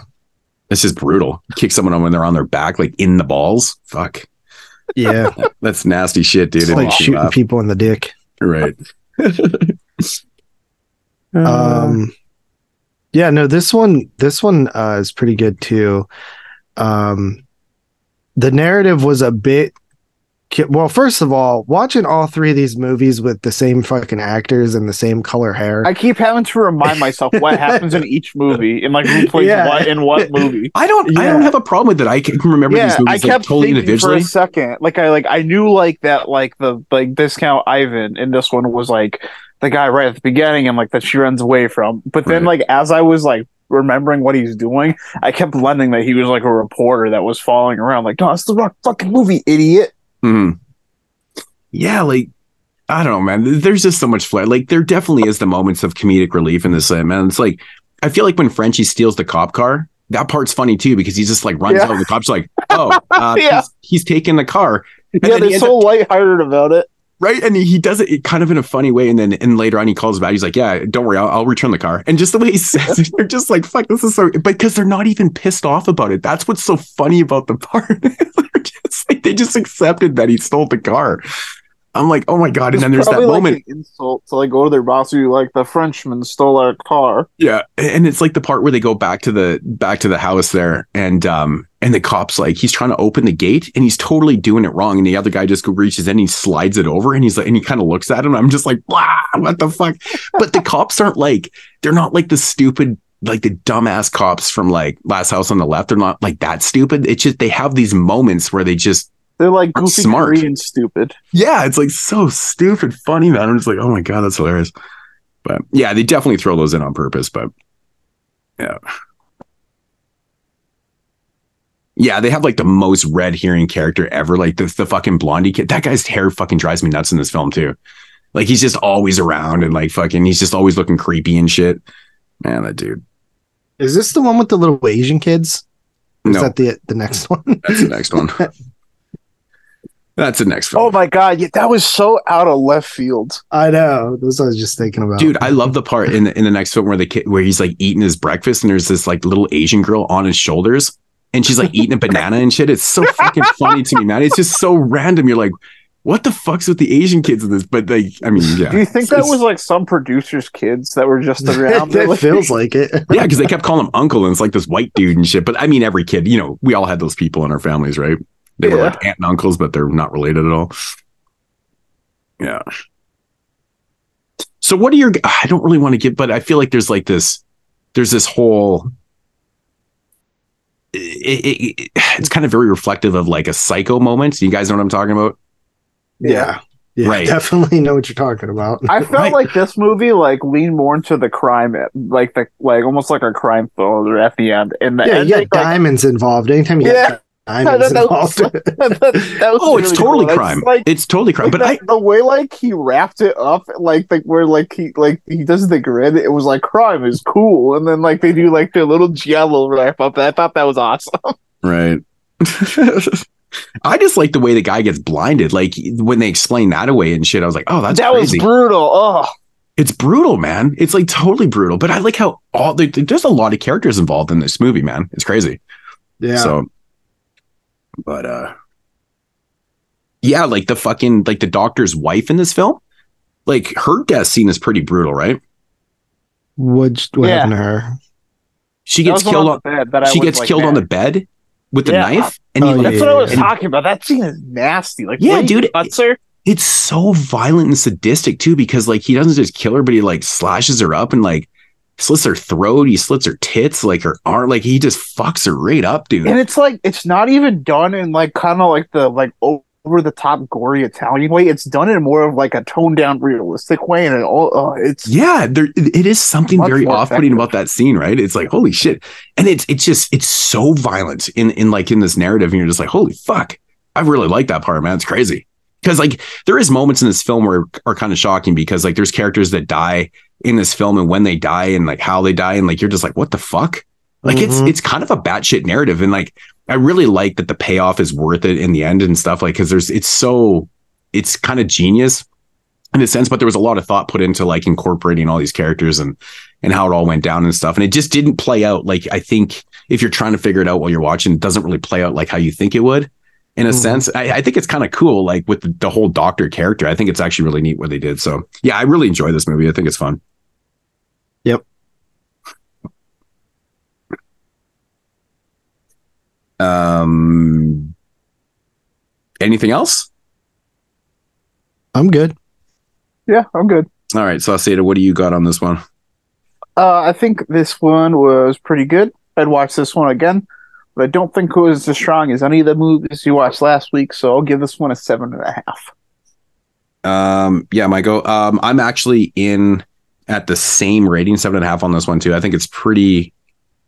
I think it's pretty solid. Definitely way stepped up from the first film, but Yep. yeah, Yeah. in, all, um, in all aspects. Actually, I just the pacing so much better in this film. It just makes it for such a more enjoyable watch.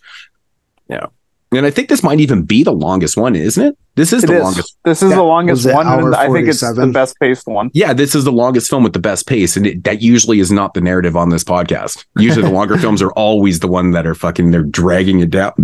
So, yeah, okay, GP. Yeah, um, yeah, I agree it's uh, more fast paced. Um, I thought that the, the fun thing about this one is just how zany the the story is. Um, especially like once you get to the end and everything's laid out. Um, I, I'm actually a little bit higher than both of you guys. I, I came in at an eight. Yeah, I was kind of leaning towards that too. It's like seven out of eight. I think it's pretty appropriate for that. But all right, awesome. So that's uh, Death Walks on High Heels from 1971. All right, so getting into the third and final film here on episode 244, we're going to 1972. Did anybody have this movie on their top 10 list when we did 72? Or did we do 72 way too, like even before this even got released? I don't remember. Uh, I think we did 72 probably before it was released. Maybe. Yeah, it might have been pretty obscure at the time, maybe Well, like on physical um, media. This was on physical media because I remember like watching that when you guys were doing the 72 show. I Hmm. was watching a bunch of 72 movies because I was just watching a bunch of Giallos at the time. And I remember watching this, and I, I only watched like 25 movies. Mhm. But I had my own 72 list, and this didn't make my top 10. Okay. All right. So yeah, 1972's Death Walks at Midnight. Synopsis: During during a drug fueled photo shoot, that's that's a mouthful. During a drug fueled photo shoot, a model witnesses a brutal murder in the apartment opposite hers, and is forced to become an amateur sleuth to unravel to unravel the mystery. So like right there, man, you you totally get that Hitchcock Rear Window type feel right there from that narrative, from that. Uh, I mean, it's kind of the same setup in a sense, but it really isn't though. This one, this one is just fucking batshit, dude. Like this, like the last like forty five minutes of this movie is so crazy, like with twists and turns. It's like a fucking roller coaster, man. There's so much shit that's going Yeah, on. there's a lot of red herrings in this movie. a lot of red herrings, and then it just goes crazy in the story, and it's like it's fucking it's nuts. So, um, the, again, uh, the whole like gauntlet stabby thing, it feels like so fucking 80s or 90s. mhm. It's so interesting that it that it it just it like that type of weapon just didn't feel 70s to me. I thought it was interesting. Yeah, that was pretty yeah, the gnarly weapon, too. the, the weapon is fucking. In that again, you know, going to, you know, watching these movies in sequence, and like the first one's pretty tame, the second one's got its fucking nasty moments. This one is brutal, man. Like, it's yeah, because that that that is like a fucking medieval torture device. dude, that is pro- it's probably one of the nastiest weapons I've ever seen in a giallo, man. To be honest, and like he, f- that one scene where, I mean, well, it's yeah, bloody, normally it's it's a fucking gory. straight razor, dude. yeah, he like pounds these girls' faces into hamburger. dude. yeah, like so doesn't fun. that feel like something that would be in like the 80s slasher craze? Like some, some Yeah, it's type of- fucking. You know what makes that what- scene like, so great? You know what makes that scene so great is when you get the reveal of like why he killed that person and stuff. It's fucking awesome, dude. It's like just so like, yeah, you know, you got to get that revenge type deal. Um, one thing I will note about this film, it was actually written by Sergio Corbucci. Like Interesting. I was like fucking blown away by that, man. I'm like, Corbucci wrote this fucking movie. Like, What is interesting is I feel like Corbucci was like the first one to really like amp up the violence in spaghetti westerns. yeah, big time. Well, I mean, Corbucci's spaghetti westerns are some of the more violent ones. Yeah, right? like that was like that's I mean. Like he's like what stood out to me is like the earliest I was seeing of like them getting like really more violent and bloody. Right. So like Yeah. maybe that's like influenced like on like the torture devices and just like how the film was presented. It could be. I mean, yeah, because he. I mean, he had done before this film, like obviously Django and Navajo Joe, The Hellbenders, uh, Great Silence, what 68, 69, something like that. Yeah, sixty eight. Uh, the the 60s, Mercenary, Specialist, Companeros. Like fuck, man, this guy he he had his violent ass fucking movies, man. Yeah, Django. I Django's real. Like I always forget how violent Django is. Right. But all those movies are, man. The Hellbenders is, man. Have you seen Hellbenders? Navajo Joe? Like, No, I haven't haven't watched seen. I've only seen about half of the movies you named. okay, so like, well, you've obviously seen Great Silence, but yeah, I've seen the Mercen- Great Silence. I've seen the Mercenary. I've seen Django. Specialist is really good, man. They, all these movies I've have nice releases too, man. That's the cool thing about Corbucci's movies. Yeah, But I mean, after that, he kind of got out of doing spaghetti westerns, and I don't think I've ever seen a movie after that that he ever did. Like Companeros, I think was the last film that he. Well, maybe not the last spaghetti western, but one of the more bigger ones. But, but uh, yeah, but I, I just couldn't believe it. Like I saw it in the credits, and I was like, I never noticed it before that Corbucci had wrote this, and I was like, what the fuck? But you know, going back to like his roots and violence and shit like that, I was like, wow, makes a lot more sense why this is definitely the nastiest and more and most violent of the three. I mean, Yeah. shit, dude. Like, there's a fucking great dummy. You don't get to see the dummy actually hit the ground, but like, there's a great dummy scene in this film. But the end result was brutal because if you actually, there's literally brains hanging on the ground. Yeah. There's chunks of fucking brains. I was like, holy fuck, it's fucking violent as hell, man. But this whole, like I said, the whole last 45 minutes of this movie is just, there's so many twists and turns and so much going on and so much violence and just craziness, man. This one's awesome, dude. Like this is he just kept amping it up, man. I, I really I like the the premise of this film too because it plays off that whole thing, like that whole rear window thing. I saw something across there, or did I? Because in this case, she's literally doing drugs for this basically this article, right? That the this dude's writing kind of thing. That that article thing It's like like, made me laugh. Yeah. That like the whole movie that like so this like like article comes out that's like apparently like a tabloid article that like you're not actually supposed to believe. Like the Yeah. whole movie you're like you must still be on drugs. Yeah, but it, it kind of plays into like you know the narrative of today's world too, like how everything is just. But they but they openly admit too, like the journalist openly admits, like we write this shit and we fabricate the fucking hell out of it just to sell shit. Like they don't they have no morals. They don't give a shit about what people believe or don't believe. They're just they're gonna make up their story the way they want it to to be to sell. Right? It's just like how today is. Like nobody gives a shit. all Like about they the just headlines. yeah, they just want the headline. They want the big juicy story, whether it's true or not. Nobody even gives a shit. It's like it's like the whole fucking, you know, the CNN mentality kind of thing. Let's break a story without it actually being true, kind of thing, right? But The more I- I- clicks, the better. I love that commentary in this film. It's they, they just don't give a shit. It's like we're gonna sell this to the masses, and that's what it is. It doesn't matter what the He's actual like, story the, is. He's like, you're the editors. Like, you Yeah. believe this? This is for mass consumption. No, But dude. But it's such a weird narrative, right? Like she they're just like testing these weird drugs on people and and writing stories about like it's so Yeah, fucking like- weird. that made me laugh. Like, Yeah.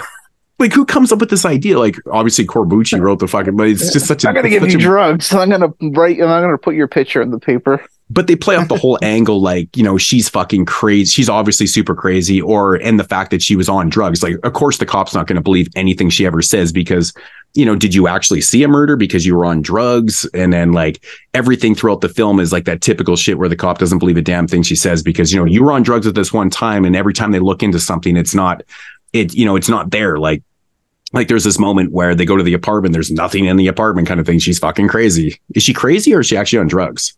You know it's like it's that whole angle throughout the whole film which i enjoy but this one's got a great pace. It's got great characters. It's got great villains. Like i love the look of the dude that that we see her in the beginning kill the the the girl You know it's kind of funny now that I'm thinking. He reminds me of- movie. No Country for Old Men, dude. right It- it's it's funny you say that because i have it written down as you like it, something just like clicked in my head. Yeah. Like as you said, Corbucci wrote this, Mhm. that I thought like you know this movie kind of ends like a western.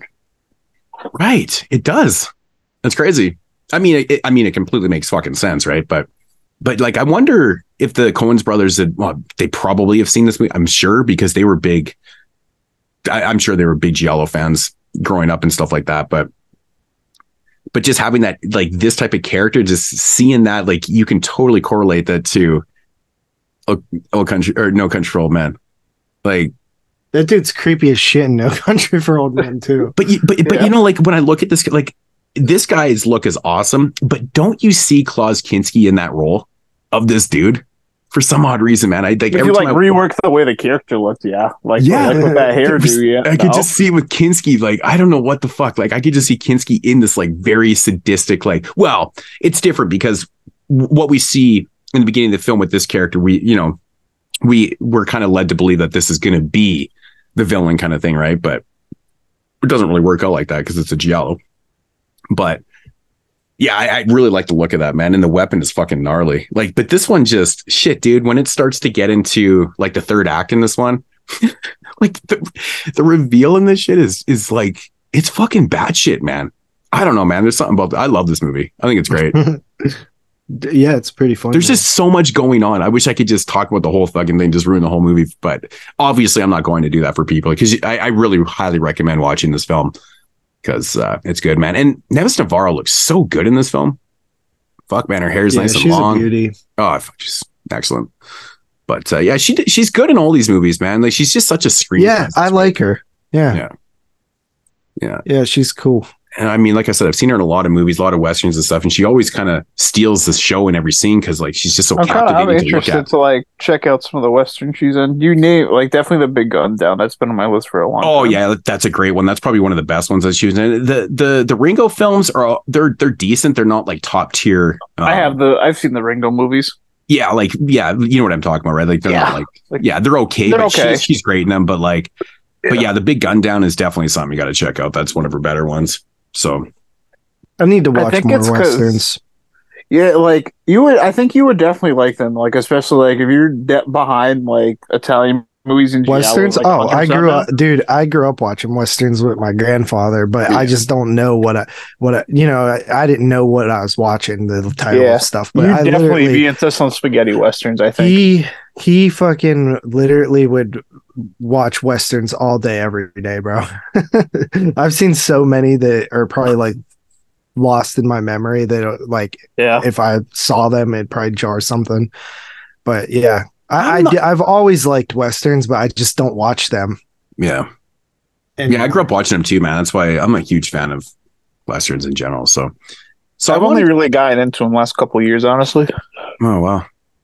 So something I wanted to to bring up about this film that I've noticed every time I watched it, and I I always I think it just kind of slips in my mind until I'm watching it again, but is um I, I like I don't know my history with this.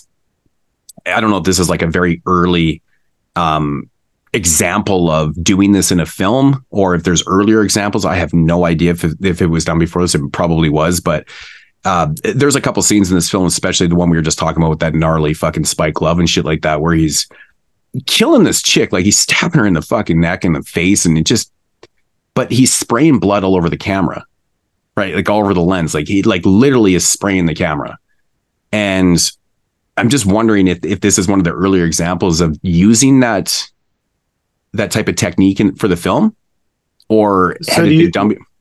you know what I mean? Like intentionally spread, like getting it on the camera. Yeah, like I mean, there's there's the, the, the there's a point in this film where the like the literally the whole screen goes red because the the blood literally covers what we're seeing, right? And it's like streaming down the actual camera, like it's like you know all on the I camera. can't. You know when you remember when you're watching films and like you're wa- like people are getting killed and there's blood splatter on the on the camera and stuff Yeah, like that. yeah. Well, this one it literally covers the camera in that scene. It, they show it throughout the film a couple different times, but um, I just mean, it's definitely an earlier example because I can't. I feel like, Herschell I- Herschell Gordon Lewis would do some shit like that. I don't remember if, if Gordon Lewis ever did utilize the blood on the camera angle. I have no idea. Like, I'm just trying to like if you guys could think of any earlier because I mean this is 1972. Yeah, it's It's pretty obviously early. obviously became Yeah. pretty. It became pretty prominent in, in most films like the last 25 years. Like, yeah, I was you gonna see it say all the most time. of the examples I can think of are like more modern movies. But I just Yeah. thought it was very notable because it just seems like this, if this was one of the earlier ones, it's like, fuck, you know, I mean, people might have saw this and be like, wow, that's a really cool thing to do. You know, it's just, it's so, it's so gnarly and violent. And it's like, it's not even just blood splatter in this one. It's, it's like it's painting the entire screen. It's crazy how, how much blood is on there. It's just nuts. But I just it's thought a that was fascinating question Yeah. because, like, you often wonder, like, what the, when the first time something was done on on film. Yeah. And it's not even like it's just one little fucking drop of blood. Like they, they go all out on this one, just like all the kills and stuff, basically. So, um, but yeah, getting into you know kind of the comedic elements of the film. Like, There's this scene in the film where she's kind of escaping with this dude on the this guy picks her up on the road and stuff like that. And then of course he's very Is that the put out or get out guy? Oh, Yeah. that was funny. Yeah. Oh, yeah. Oh, yeah. and like this guy picks her up and of course turns into a fucking rapist and he's trying to like throw her in the back of his van and shit. He's Oh, But- but Listen, he- everybody, but he every fucking fucking calls dude her- was a rapist in 1972, bro. he fucking calls her a bull dyke. I don't know if you guys catch Oh, that. yeah. but He's like, Yeah, and he how- kicks her in the- he's like, how did I get a in bull nuts, dyke right? in here? And I'm like, blah. I'm like, oh Bull my god, dyke. who What fucking the says fuck? bull dyke? That is the funniest shit I laughed ever. at that too. She like Oh kicks my- him in the nuts or something, right? Yeah, it, it's so funny. And then of course she, you know, flags on a cop and shit like that. Yeah, but It was. I was laughing. It's just like the casual, like the casually, like the cat, like the audacity of this woman just be like, "I'll just hit you." I know. It's like so out of left field too. Like it's like it's like the it's like those, you know, those uh those men hating fucking female directors these days and shit like that are making these just hating on men in their films and stuff like that. It's like it's kind of like that moment. It's like every guy in the films are just a big piece of shit. But this is what this guy is. He's like the biggest piece of shit. Like, you know, Yeah. you'd expect that you expect this character to be in one of those movies where they're just hating on men because not every guy is a fucking rapist. Like, come on, man, it's ridiculous, right? But I just I think this that's funny. guy was. Yeah, but this guy, was, but he literally had a bed in the back of his van. Yeah, that was awesome. He just like opened the door. I, you know, I've always fucking wanted that. Dude, those vans are awesome, man. They're like, so like, cool. like like Ginger like, in a Snaps, lot the, of the 80s dude, like everybody, yeah, like even in the 2000s, there was a bunch. Yeah. Like having like a, and I go to drive in a lot too. Yeah. The fucking vans and shit that some of these people have are like so dope, man. I'm just like, that would be so fucking cool. I, I missed out on that because I don't think it, I feel like it'd be creepy now, but like if you're, if you're in high school and you got a fucking van that's like furnished, bro, you're in. I never had that. I did not. Yeah, I think those fucking- were kind of already a thing of the past by the time I was in high school. Yeah. Yeah, they weren't even like a thing when I was in high school either, but I mean, I think they were they're, they're pretty You fucking gotta awesome. admit, honestly. if you did have that in high school, you'd probably be like the man. oh, yeah, I feel like that was Listen- just like a thing in movies. No, I feel a- like it had. I feel like no, I actually, something. no, we, there was people around here that actually had those like old 80s, we used to call them like Chester molester vans. Cause it always, it But- always but just seemed like it there was cool. some, You got to put like a decal out on the fucking side, yeah. and you know you got You gotta have big smoke clouds once in a while when you open the doors. oh yeah, definitely. you know, yeah, there was always like, that dude rolling around that had like the flames on it and shit like that. The pitch black one with the right. flames. Yeah. Yep. The little moon, the little moon fucking window and shit. it's fucking awesome, Yeah. man. Ah, shit, man. It's awesome. Oh, yeah. There's like a fucking nasty dead cat scene in this film, too. Like, this dude like picks up a cat and it's Uh, like fucking gnarled up. like, Oh, is it like? throat Oh, yeah, is it like yeah, he's like, I special didn't needs do it. dude? Is it Yeah. the special needs dude? yeah, Is that like this that- movie? Yeah, Fuck, yeah. man, my He's like- memory is going. he's like the I know weird- these, he's these, like that really blend weird- together. They like it's tough to like because there's Yeah, so many he's one same of- people. he's one of the guys that's at the uh at the the or the um the institution i guess is what you want to call it because remember they go to see the dude that had actually Uh-huh. killed that woman that they Oh that yeah, they yeah, think that right. was yeah, yeah, that they yeah. that they think that she had seen but it turns out like this guy she didn't see this dude and they're like all confused like well that's the person that got killed in this in this part that you saw and blah blah blah and Yeah. so that was kind of an interesting part but but yeah no that that cat that cat scene was just brutal like they just threw that into the film and i was like damn that's a that cat is really gnarled up man I'm sure it was an accident that the lady says. yeah, I'm sure. And I'm like, yeah. And I actually laughed myself. I'm like, yeah, because, you know, every accident ends up with a cat getting its head basically decapitated by a knife. I'm like, It's what the fuck? up. Yeah, it's fucked up, man. But yeah, like Yeah, going the- back to the I, comedy. I thought that the. Go ahead. Oh, I was just to say, man, me like scusi, me scusi. she, she's, excuse me, excuse- me, we haven't done that at all. Yeah.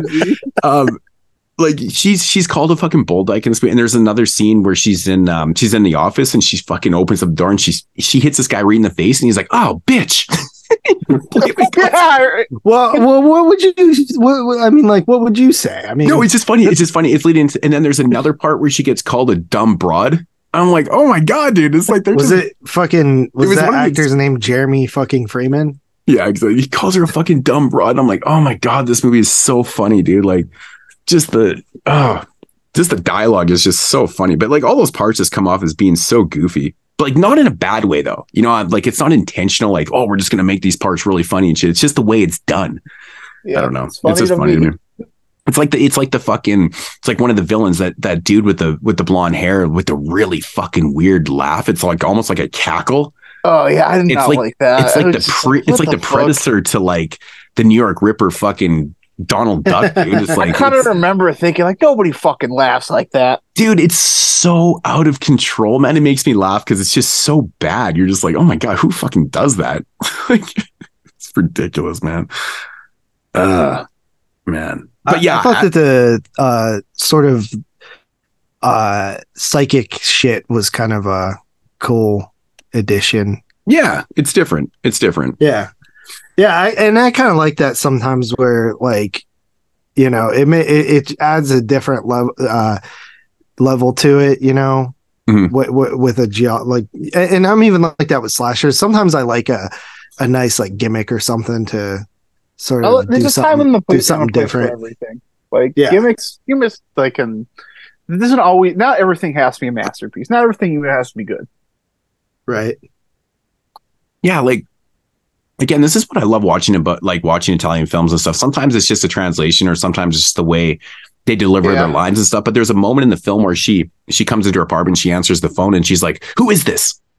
like not a hello. Like, who is this? And I'm like, what the Dude, fuck? Like, do you ever notice in phone like movies in general, like people often answer the phone weird and like don't say bye. They just like hang up the Yeah. phone all the time. I know, like, how do you know the conversation's done if you're not going to say bye or see ya or whatever? Yeah, or chars or something. like I'm always like later, but like they'll just be like, I'm coming over. Right.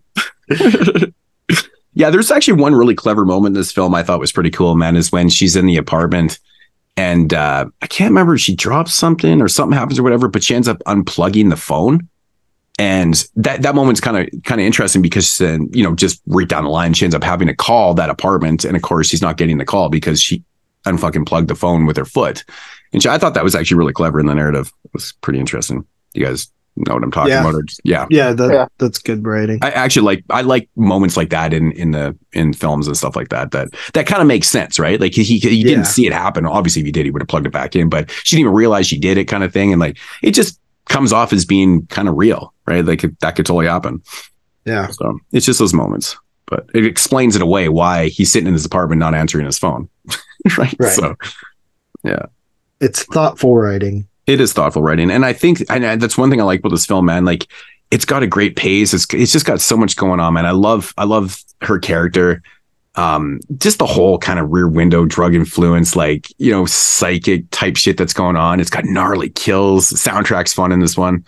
Man, everything about this movie is great. Like it rips by. It rips by. But I think like the whole end of this where it's just like everyone's scrapping and just like there's so oh much yeah, like the fight and shit. I was like, holy, this is like a different genre. That yeah, dude. cool. It, it just goes It's- bad that's shit. what I Yeah. It ends like a western, and just even like the motivation, like of like, it, it's like it's very, it's not typical. Like, like I feel like most um, most giallos like the motive is like centered on passion Mhm. for the most part, Right. or like survival. Like this is like more centered on, on just like revenge and like um, basically just revenge and just like trickery, and it just like reminds me more of like a western than it does in giallo. Yeah, because there is even a po- moment in this film where one of the characters gets killed, and the, and the guy admits that it was just basically revenge for this other killing and stuff like that, and it plays in perfectly because we're led to believe that this guy is the fucking main villain and shit like that. And I, I actually really like that about the film, and it goes totally away from that, you know. And then something happens to him, and it, there's just so many twists and turns in this movie. It's great. It's it's just a fun movie, man. It's great. Yeah, I agree. Yeah. But again, you know, it's hard to talk about like the second half of the film without giving anything away because, yeah, I know I, I really like this one, but, um, yeah, I don't know. Do you guys have anything else on Death Walks at Midnight? Do you want to? I I have think, we're, nothing uh, I else think to we add. covered it. Okay, yeah, I this is definitely my favorite of the three. Um, and uh, I think it always has been, man. I, I just really like this film. I mean, really, what sells it for me is that fucking dummy at the end. But I just can't get over how The dummy this left, shit is, dude. left, left a smile on my face. Yeah, some of the kills in this movie are brutal, dude. Like it's fucking brutal, man. Like, man, it's awesome. A little bit sleazy. it's got it's got some really fun moments. It's got some just there's moments in this film that I just I find myself laughing in such a good way. I'm just like, my God, dude, like I just can't believe how much she gets abused all all filmed by being called names and shit. Like fucking, you just don't hear that in these movies, man. It's just so unique to this film. But uh Death Walks at Midnight, this is by far um my favorite one. I'm I'm coming in at a nine on this one. It- I really like this movie. It's great. Uh. Um, okay. Yeah, um, I, I actually like the other a little bit better, but they're they're really close. So I'm gonna give this one an eight as well. Um, I agree. I actually like the. Uh, I actually like um High Heels a bit better than this movie. I think that movie is more fine tuned and it's a little bit more memorable for me. But Hmm. I think this one's still pretty good. Um, I'm gonna give this one a seven. really? Man, I'm surprised. I thought for sure that you'd like this one the most. That's crazy. I like it's it's the I swear it's the voyeurism shots for me, and I just like the music more. And the other one that it just like it leaves such Mhm. more of an impression on me. I just think the whole you know, the whole reveal in this one is just so crazy. Like it's just because I, I, I like the reveal in the other one better just because like it just seems so out of pocket and like I guess this one kind of had a genre switch too, but just the way like it almost like I love the way the guy just like grinned and just explained everything like a Bond villain and it just like made me so happy. Yeah. Yeah. There's a lot going on in this movie. There's a lot of characters, a lot of explanation. There's just a lot of things that have to tie in. It's just, it's such a busy reveal. Like it's probably one of the busier reveals like in Giallo history, man. I don't know. There's just so much going on. It's crazy. I love it. It just, it just makes me smile. I'm like, damn, Corbucci like went to town on this shit. yeah, So- Corbucci's cool. I definitely want to like at least watch a, uh, a new movie or two by him this month. hmm I'm definitely gonna rewatch The Mercenary. Yeah. that's a good movie. There he really did. Django. All right. So yeah, that is uh, Death Walks at Midnight from 1972. Yeah. All right. Well, that's his uh, episode 244, week two of Italian Horror Month here on the 22 Shots of Movies and Horror podcast. If you didn't know what you're listening to, you do now, which would be weird And- because it's like the end of the show. So and uh, if you guys are watching any Italian horror month or Italian films for Italian horror month, what are you guys watching? Leave it in the comments on the YouTube channel. yeah, man, what are you guys watching out there? Let us know. So, anyways, um, that is yeah, gonna conclude the episode. I don't have anything else, so I'm hungry. Need to go eat.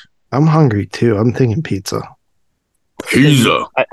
I got a frozen I pizza skipped- yesterday I- for this uh occasion.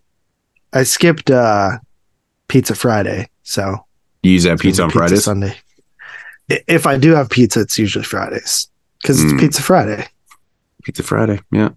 We have Jersey Mike Thursdays.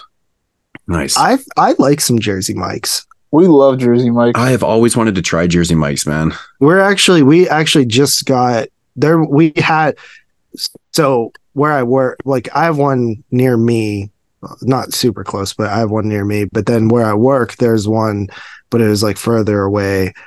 Um, but they're just putting one in near my work, so probably get that from time to time.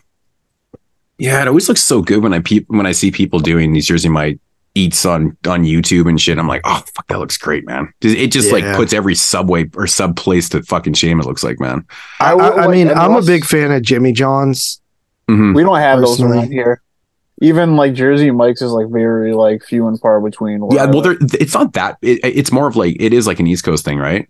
Like Jersey Mike's. it's it's an East Coast thing, but it I mean, hasn't Jersey. really, like yeah, yeah, it's like more like that area, like the Jersey, like Pennsylvania, like New York area. Like it hasn't fully expanded to like Right. all of Right. New England.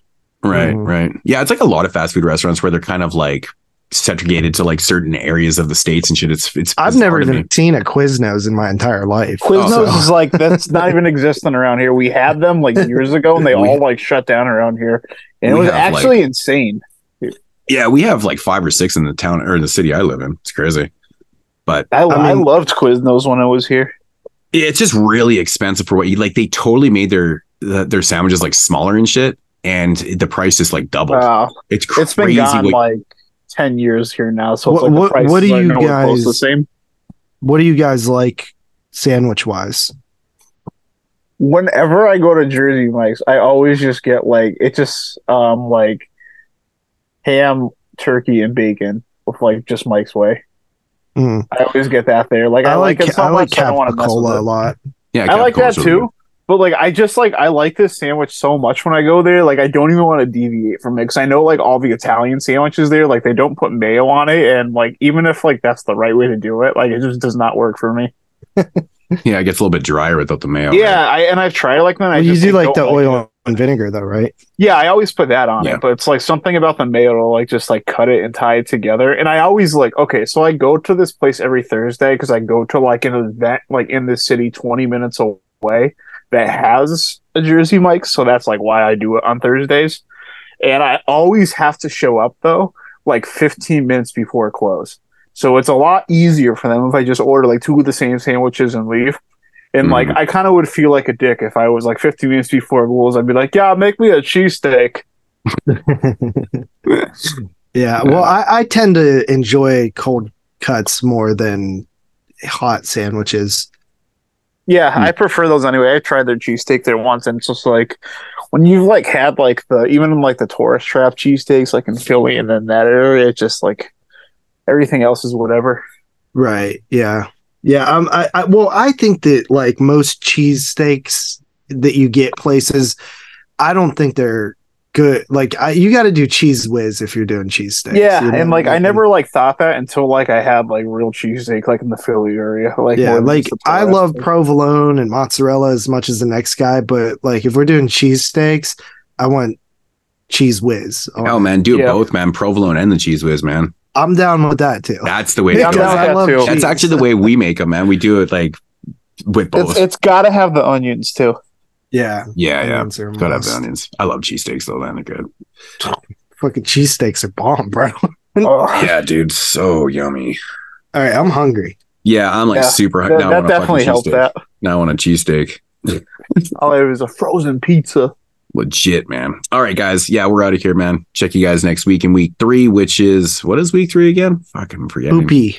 Oh yeah, the poop- laughing windows guy. yeah, the, the the the poopy guy. yeah. I'm, I'm hyped to watch Laughing Windows. That's like probably the biggest one I haven't seen. Pupi Avati. Pupi Avati, yeah. So the House with the Laughing Windows, Revenge of the Dead, and the Arcane Sorcerer. Yep. Which sounds like a fucking sounds like a fantasy sci-fi movie, man. That sounds like something that like Full Moon would have put out in 1995.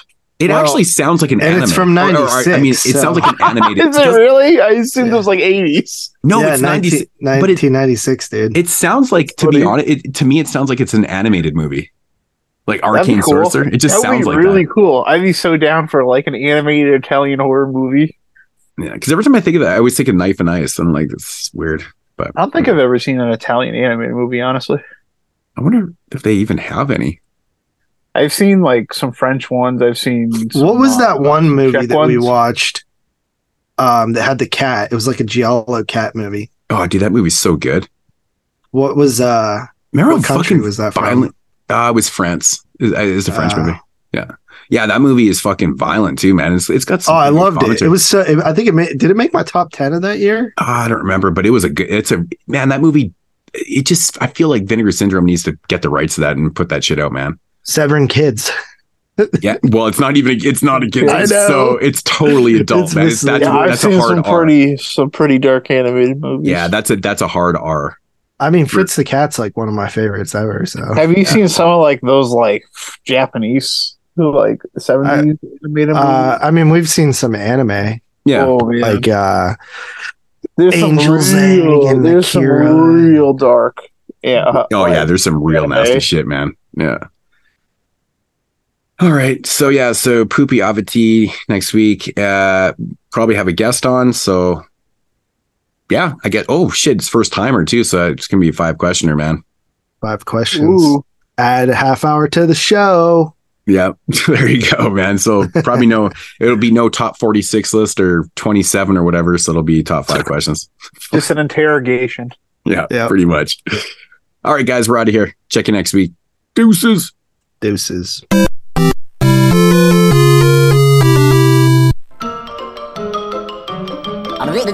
That's all, folks.